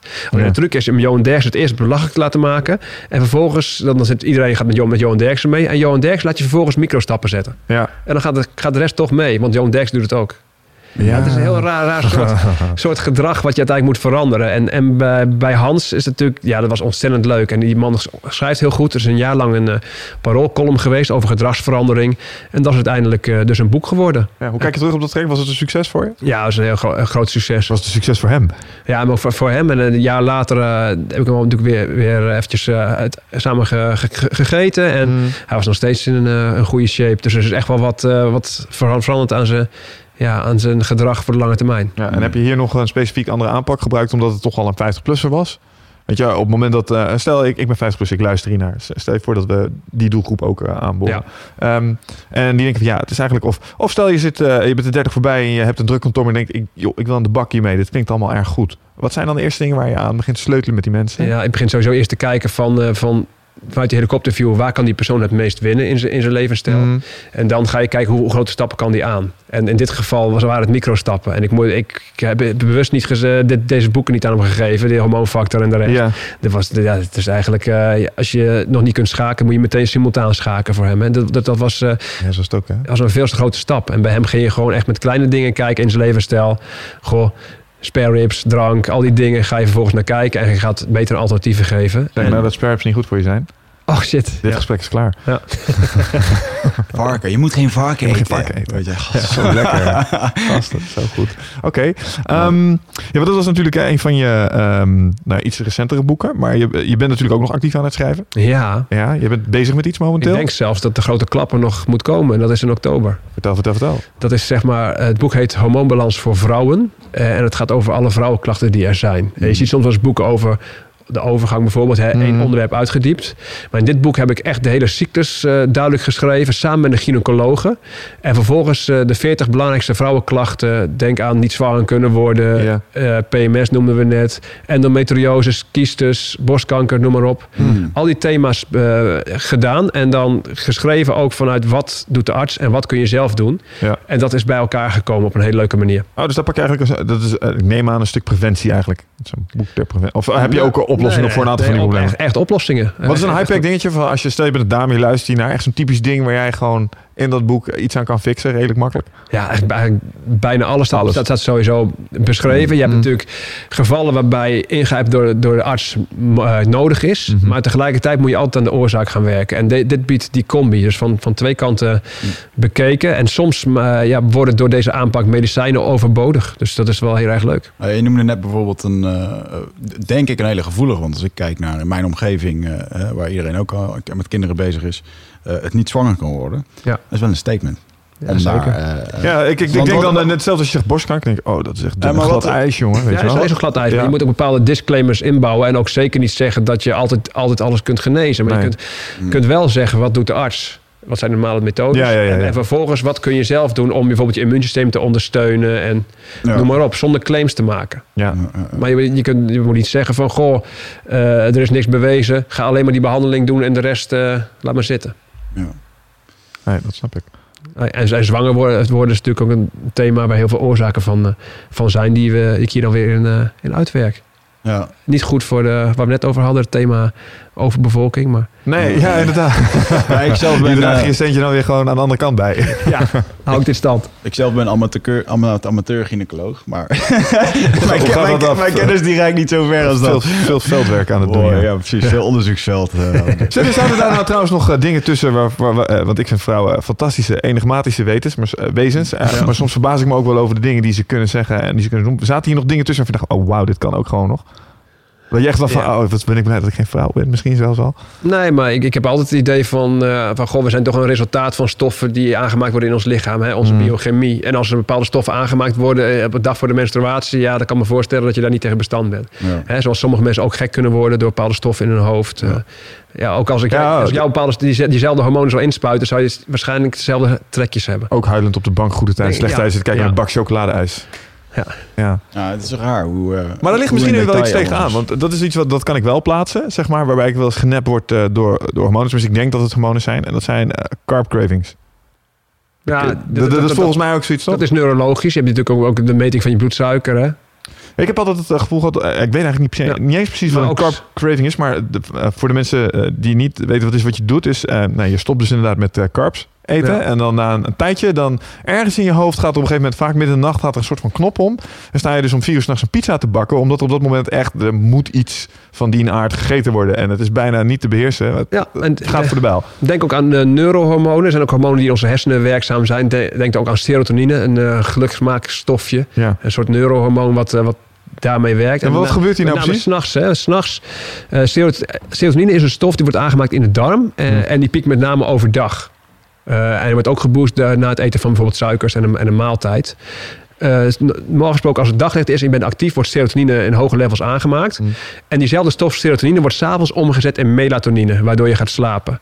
En s'nachts zijn de serotonine-levels wat lager. Eh, diezelfde serotonine-levels die laag liggen, in combinatie met nog wat andere stoffen, hebben ook een link bijvoorbeeld bij depressies. Mm. En dan worden soms antidepressiva genomen. En als er zit dan uh, Seroxat bijvoorbeeld, zit dan weer serotonine in een chemische vorm, uh, vorm in. Dus wanneer serotonine laag is, kun je ook eetbuien krijgen. Mm. Nou ja, dat kan ook s'nachts gebeuren. Hè? Wanneer melatonine hoog is en serotonine laag. Wat vind jij van, uh, want je noemde net uh, antidepressiva. Ik vind dat persoonlijk uh, vernietiging van je geest en van je ziel, zeg maar. Ja, het lam leggen een beetje. Ja. En uh, ik, de, ja, er zullen best luisteraars zijn die het hebben gebruikt. En daar, ze hebben gezegd, veel, het heeft mij eroverheen geholpen. Maar dat is gewoon mijn, mijn take on ja. um, merk jij dat uh, mensen die uh, afhankelijk worden gemaakt van dat soort medicijnen... Uh, een langere weg hebben te gaan en een hele hoop dan... uh, dan ja, niet nou je merkt dat, dat artsen soms... Er zijn natuurlijk allerlei oorzaken van depressies die ook hormonaal zijn. Denk aan een trage schildklier of bijna-uitputting, dus, dus burn-out. In, veel gevallen kan de arts bijvoorbeeld een trage schildklier niet meten als het een omzettingsprobleem is. Een arts werkt alleen maar met, met een medisch probleem op de schildklier zelf. Mhm. Mm -hmm. Een arts neemt ook bijna-uitputting niet serieus. Die kent alleen maar laag cortisol levels als het de ziekte van Addison is. Uh, en in andere gevallen kan hij het niet uh, diagnosticeren. En dus heeft hij maar dus één, één ding om, te, om, om, mee te, om mee te werken. Dat is dan uh, zo'n antidepressiva voorschrijven... die heel veel bijwerkingen heeft. Ja. Uh, het grappige is, de, de arts in België... waar Pim Christians, de, de schrijver van de Houdbare Man, heen gaat... Mm -hmm. die is juist begonnen als psycholoog. En die merkte bij heel veel de depressiviteitsproblemen... dat hij ja, tekort aan schildklierhormoon zag. Ja. En die is toen vervolgens met die hormonen aan de slag gegaan. Dus, dus zo zie je ook dat er ja, heel veel diepere oorzaken onder, onder zo'n uh, depressie kunnen liggen. Mm -hmm. uh, en uiteindelijk uh, hoop je daarmee de, de antidepressiva te, te, omzeilen. Want ze werken gewoon lang niet altijd. En soms met ja, bijwerkingen die erger zijn dan de kwaal. Ja, maar wat doen ze eigenlijk? Want je zegt ze leggen de boel lam. Wat gebeurt er op het moment dat ik nou, je, krijg, je krijgt dan een stabieler uh, gevoel van, ja, van emotie. Mhm. Mm -hmm. En vaak ook een wat, wat lager energielevel emotie, zeg maar. Dus dan word je ook een beetje... Mhm. Ja, het, Hoe bewerkstelligt het? Welke hormonen? Te, bere te, bereiken. Ja, dit is serotonine. Dus serotonine ja. bewerkt, werkt die in veel gevallen op. Hm. Ik, ehm, eh, als je kijkt naar, ehm, vond ik wel een, eh, bizar dat de Amerikaanse overheid die is ook eh, natuurlijk vol van medicijnen en maar vooral voor hun veteranensoldaten die komen terug met, eh, met trauma. Dat in heel de oorlog met Afghanistan volgens mij, weet niet of het 200 was of 2000, 2000 soldaten die eh, het leven verloren zijn. Volgens mij was het in de 100, maar dat er nu 30 veteranen per dag zelfmoord plegen omdat ze het niet kunnen handelen, helemaal eh, aan de antidepressiva zitten, in die cirkel zitten waar ze niet uitkomen.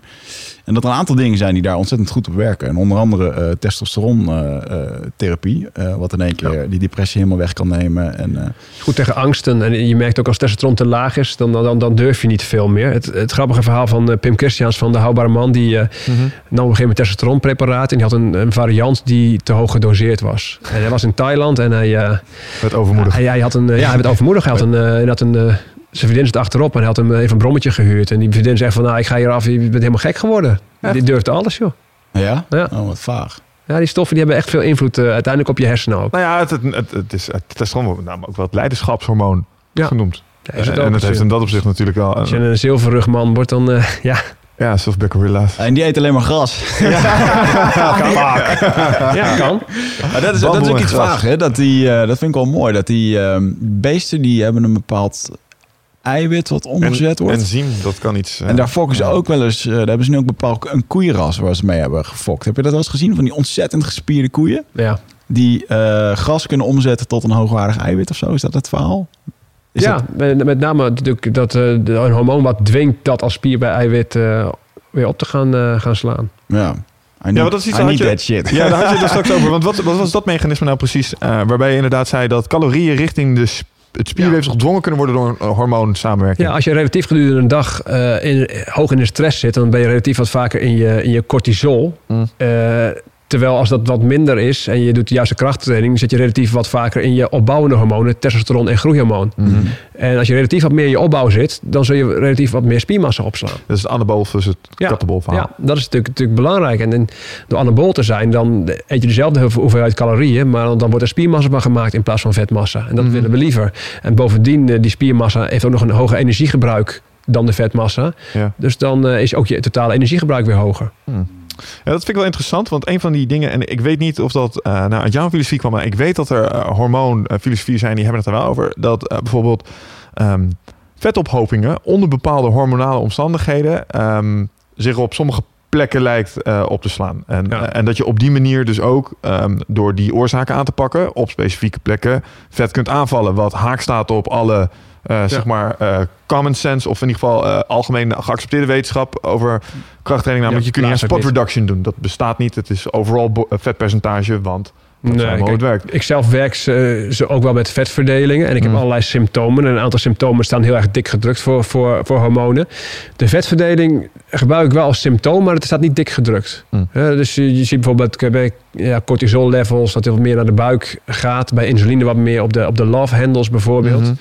Eh, ja, het is sowieso interessante eh, ja, materie om te zien. Eh, als je met je levensstijl aan gaat passen, zie je bijvoorbeeld ook als je niet re- insulineresistent raakt, en, eh, zie je er wat meer van de love handles afgaat. Als je wat meer in je testosteron en groeihormoon zit, dus anabol bent, Mhm. kan het, en minder in je cortisol zit, kan je buikvet weer wat, eh, wat afnemen. Maar de grootste effecten zien we natuurlijk in de therapie. Hè, de- de- de- bij die waarbij je groeihormoon gaat, eh, gaat eh, injecteren. Dat je echt ziet dat het buikvet plaatselijk eh, een stuk minder wordt. Echt Mhm. als een jongen van 16. Wauw.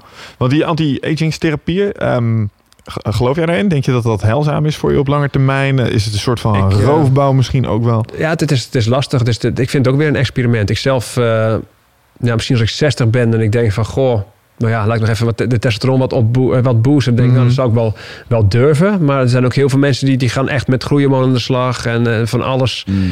echt wat ze maar kunnen suppleren, suppleren ze. En dat vind ik toch een, een experiment. Want ik zei al, als je lichaam dwingt iets te doen, dan krijg je altijd een antireactie. En, en dat kan ook een vervelende zijn. Mhm.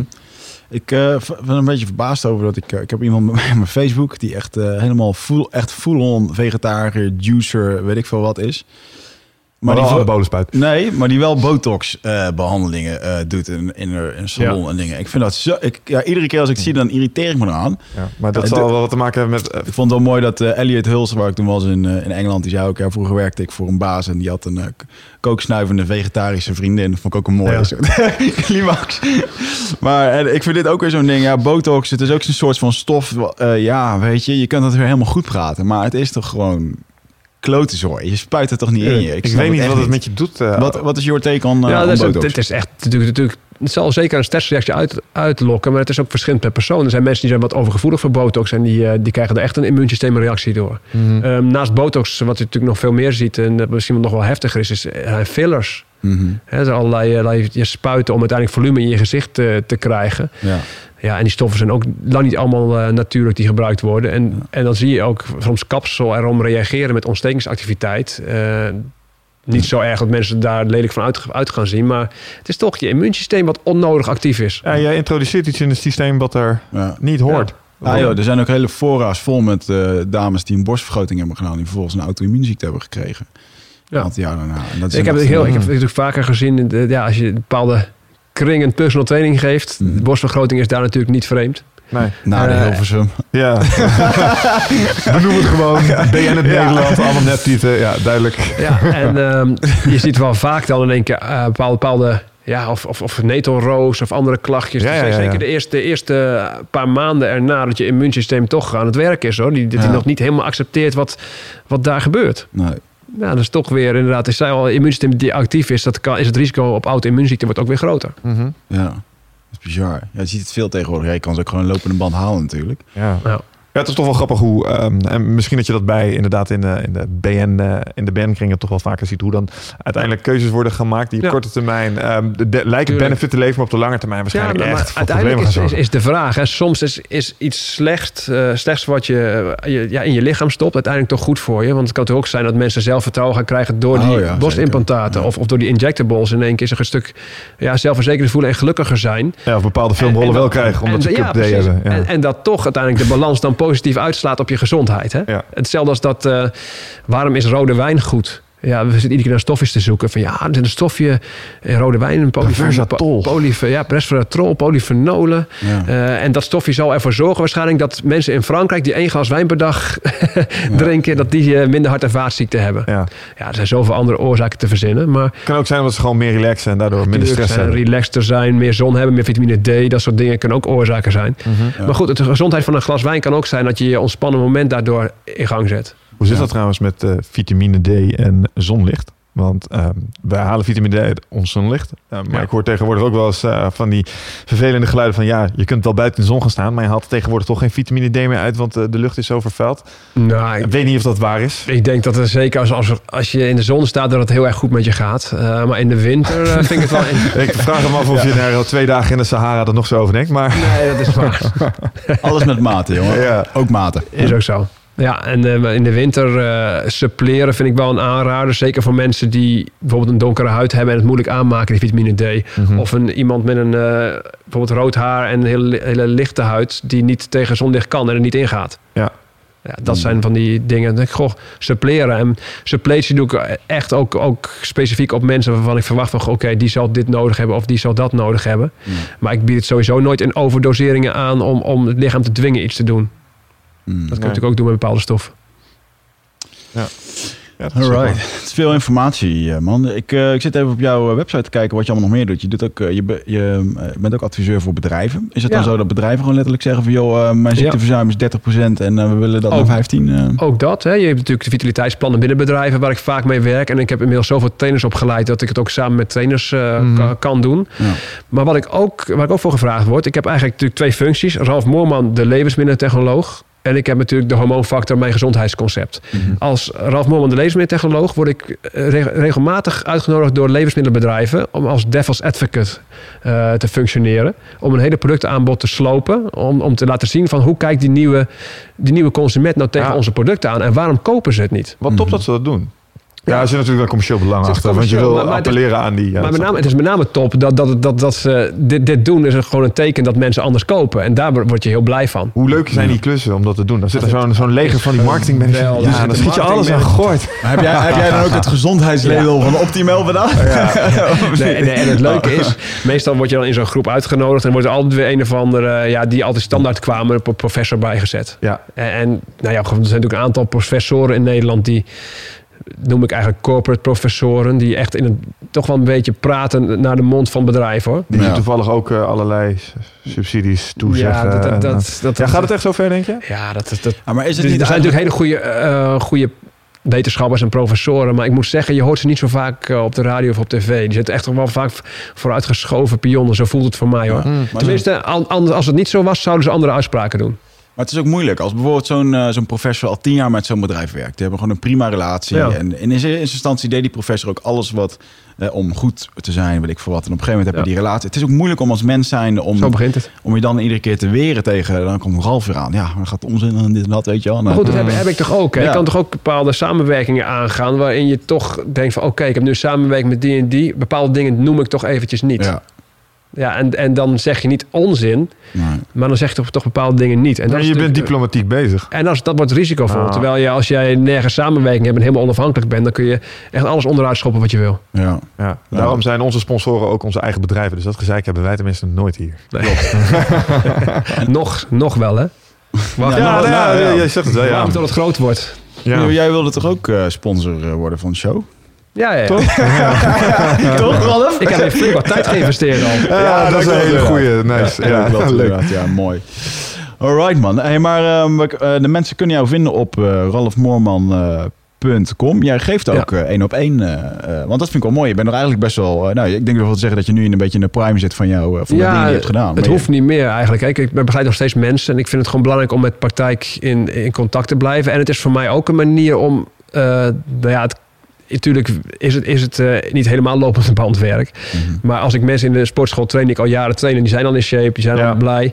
Ja, het is voor mij ook een manier om, om op wat uren te maken... waarbij ik niet zo ontzettend diep hoef na te denken. Ja. Ja. Want als je, als, je dat ge- geen, eh, als je alleen maar nieuwe mensen in consulten zou zien, wat sommige eh, begeleiders of, of consulenten ook hebben, ja, dan moet je ieder uur weer helemaal gefocust zijn. Ja. Ja, Dat is echt lastig hoor, om dat de hele dag door te doen. ja. Ah, plus ik denk ook dat je op een gegeven moment... ehm, de luxe voor jezelf creëert. Omdat je gewoon... Iemand komt bij jou, jij kijkt naar iemand... en dan gaan honderd filters eh, heen en weer. En die, ja, dat, daar hoef je niet meer zo erg over na te denken als eerst. Nee, nee. dat is ook een beetje... Je bent een plan aan het uitvoeren in plaats Ja. van een plan aan het opstellen op zo'n moment. En dat is ook wel eens lekker. Ja, het is, het is heerlijk. Bovendien, je ziet de voortgang nog steeds gebeuren. Ik vind een van de leukste dingen vind ik als ik gains zie bij cliënten. Ja. Als ze zelf gewoon vooruit gaan, ze staan zichzelf te bazen. hey, wauw, dit ging gewoon echt beter. Ja, dat is leuk hè? Ja, dat is geweldig. Maar je, Ja. begint- je begint natuurlijk, als ik denk aan mijn eerste jaren in de, in de gym, dan begin je echt met met name met lichaamssamenstellingen verbeteren, echt trainingsschema's aanpassen en daar heel Mm. erg op focussen dat mensen dat doen. Maar ik merk nu toch wel dat dat het mentale stuk en het mental coaching, dat dat ga je door je ervaring ook steeds beter leren. En dat Ja. geeft toch heel veel ervaring, dat je, of het is zo'n uitdaging, dat je ook mensen juist weer heel erg in hun kracht gaat krijgen. Niet alleen op sportgebied, maar ook op mentaal gebied. Ja, of te motiveren. Ik bedoel, eh, als, als personal training me iets geleerd heeft, is de non-verbale communicatie van weerstand goed herkennen. Ik heb hier echt geen zin in. Nou, maar we gaan het toch even doen vandaag. Weet je? precies. Ja, dat soort dingen Ja, horen er je- absoluut bij. Ik, ik word ook ouder. Hè. Ik moet, moet zeggen, ik, vroeger vond ik het ook heel interessant om, om, om fitnessatleten te trainen. Om het lage, laatste laagje vet eraf te krijgen. En eh, dat ze even geolied ergens op een koffer van een blad stonden. Mhm. Dat is toch wel een beetje afgelopen. Want ik, ik moet zeggen, er zit ook heel vaak een, een boel obsessiviteit achter. Ja. Mensen die dat willen. En ik zie dat nog steeds hoor, maar op een consulten. Hè, die, die, vroeger had je anorexia. Nu heb je eigenlijk eh, een gespierde vorm van anorexia die nou heel erg populair is. Hè. Vrouwen willen met sixpacks eh, staan. Ja. Maar goed, die komen bij mij omdat ze hun menstruatie kwijt zijn. En, Wow. en vaak met vragen van... Goh Ralf, heb jij eh, niet een truc dat ik toch een sixpack kan houden... en mijn menstruatie terugkrijg?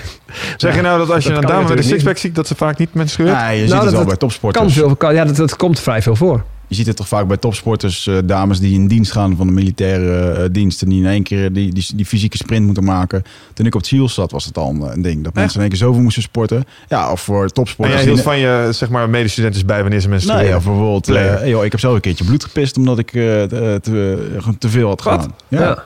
Ja, shit. dat is echt werk. Ik heb nog nooit hard genoeg getraind, hoor ik. Nee, maar richting sixpack bij, bij vrouwen. eh, als je een gunstige ve- vetverdeling hebt, is dat gewoon ge- gezond mogelijk. Geloof Mhm. ik absoluut in. Maar als jij een vetverdeling hebt waarbij je voor een sixpack echt heel laag in je vetpercentage moet. Ja, dan heb je het weer over die tegenreactie van het lichaam als je het lichaam dwingt. En, en dan krijg je, ja, dan is voortplanting niet meer. eh, geen, de geen optie meer. Geen optie meer. Mm, Nee. Ja, inderdaad. Alright man, ik vond het wel een hele toffe, dit is een pareltje weer deze podcast. Cool.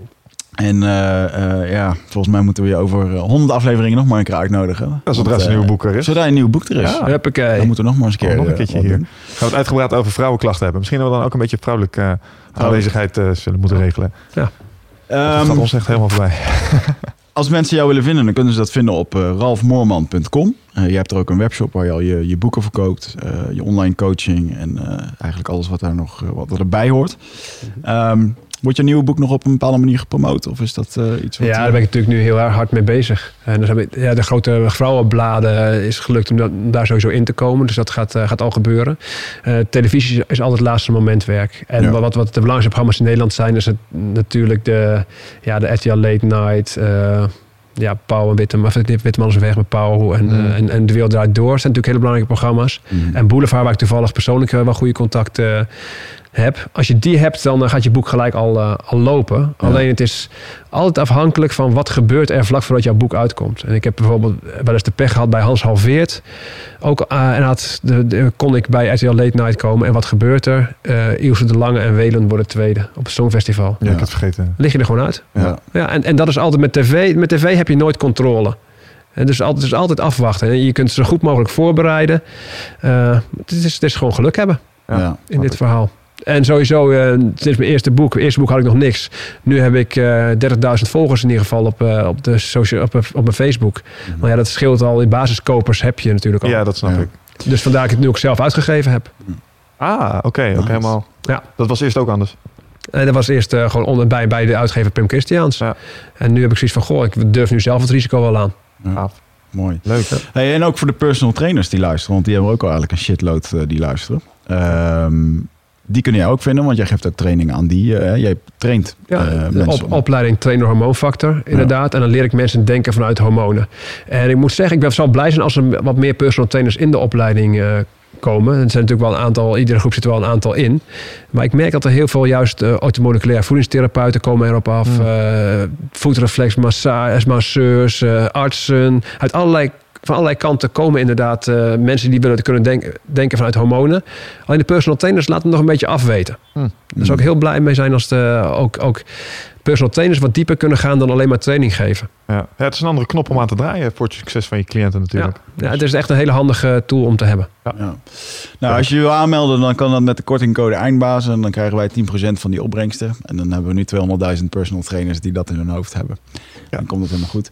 Wij willen nog even onze sponsoren bedanken. Dat is uh, onder andere Nutrifit, waar je voor al je supplementen terecht kan. Alles wat uh, kunstmatig, uh, of nee, juist niet kunstmatig is. En alles wat organisch is. voor al je kunstmatige supplementen. waar je net gewoon al hebt gehoord dat ze niet goed zijn, dan kan je daar terecht. En uh, we hebben daarbij ook de money back guarantee. Dus alles wat je bestelt, als je het niet lekker vindt of als je vriendin het niet mooi vindt, dan mag je het terugsturen en dan krijg je gewoon je geld terug. Ja. Ook als je het geprobeerd hebt. Daarnaast willen we graag van jullie horen wat, uh, wat jullie van deze uitzending vonden. Post daar iets mee met hashtag eindbazen op Instagram, Facebook of Twitter. En daarmee kunnen we dat opvangen op onze website. En dat doen we via onze sponsor Easier, die ervoor zorgt dat we social media op displays en websites kunnen laten zien. Ralf, ik vond het super dat jij hier was. Ja. Je bent een relaxed gozer met een goed verhaal. En uh, we gaan jou uh, supporten op jouw journey. En ja, we, we, gaan je zeker nog een keer terugvragen in de studio. Dankjewel voor je Dankjewel. komst. Dank voor je tijd. Top. Nice.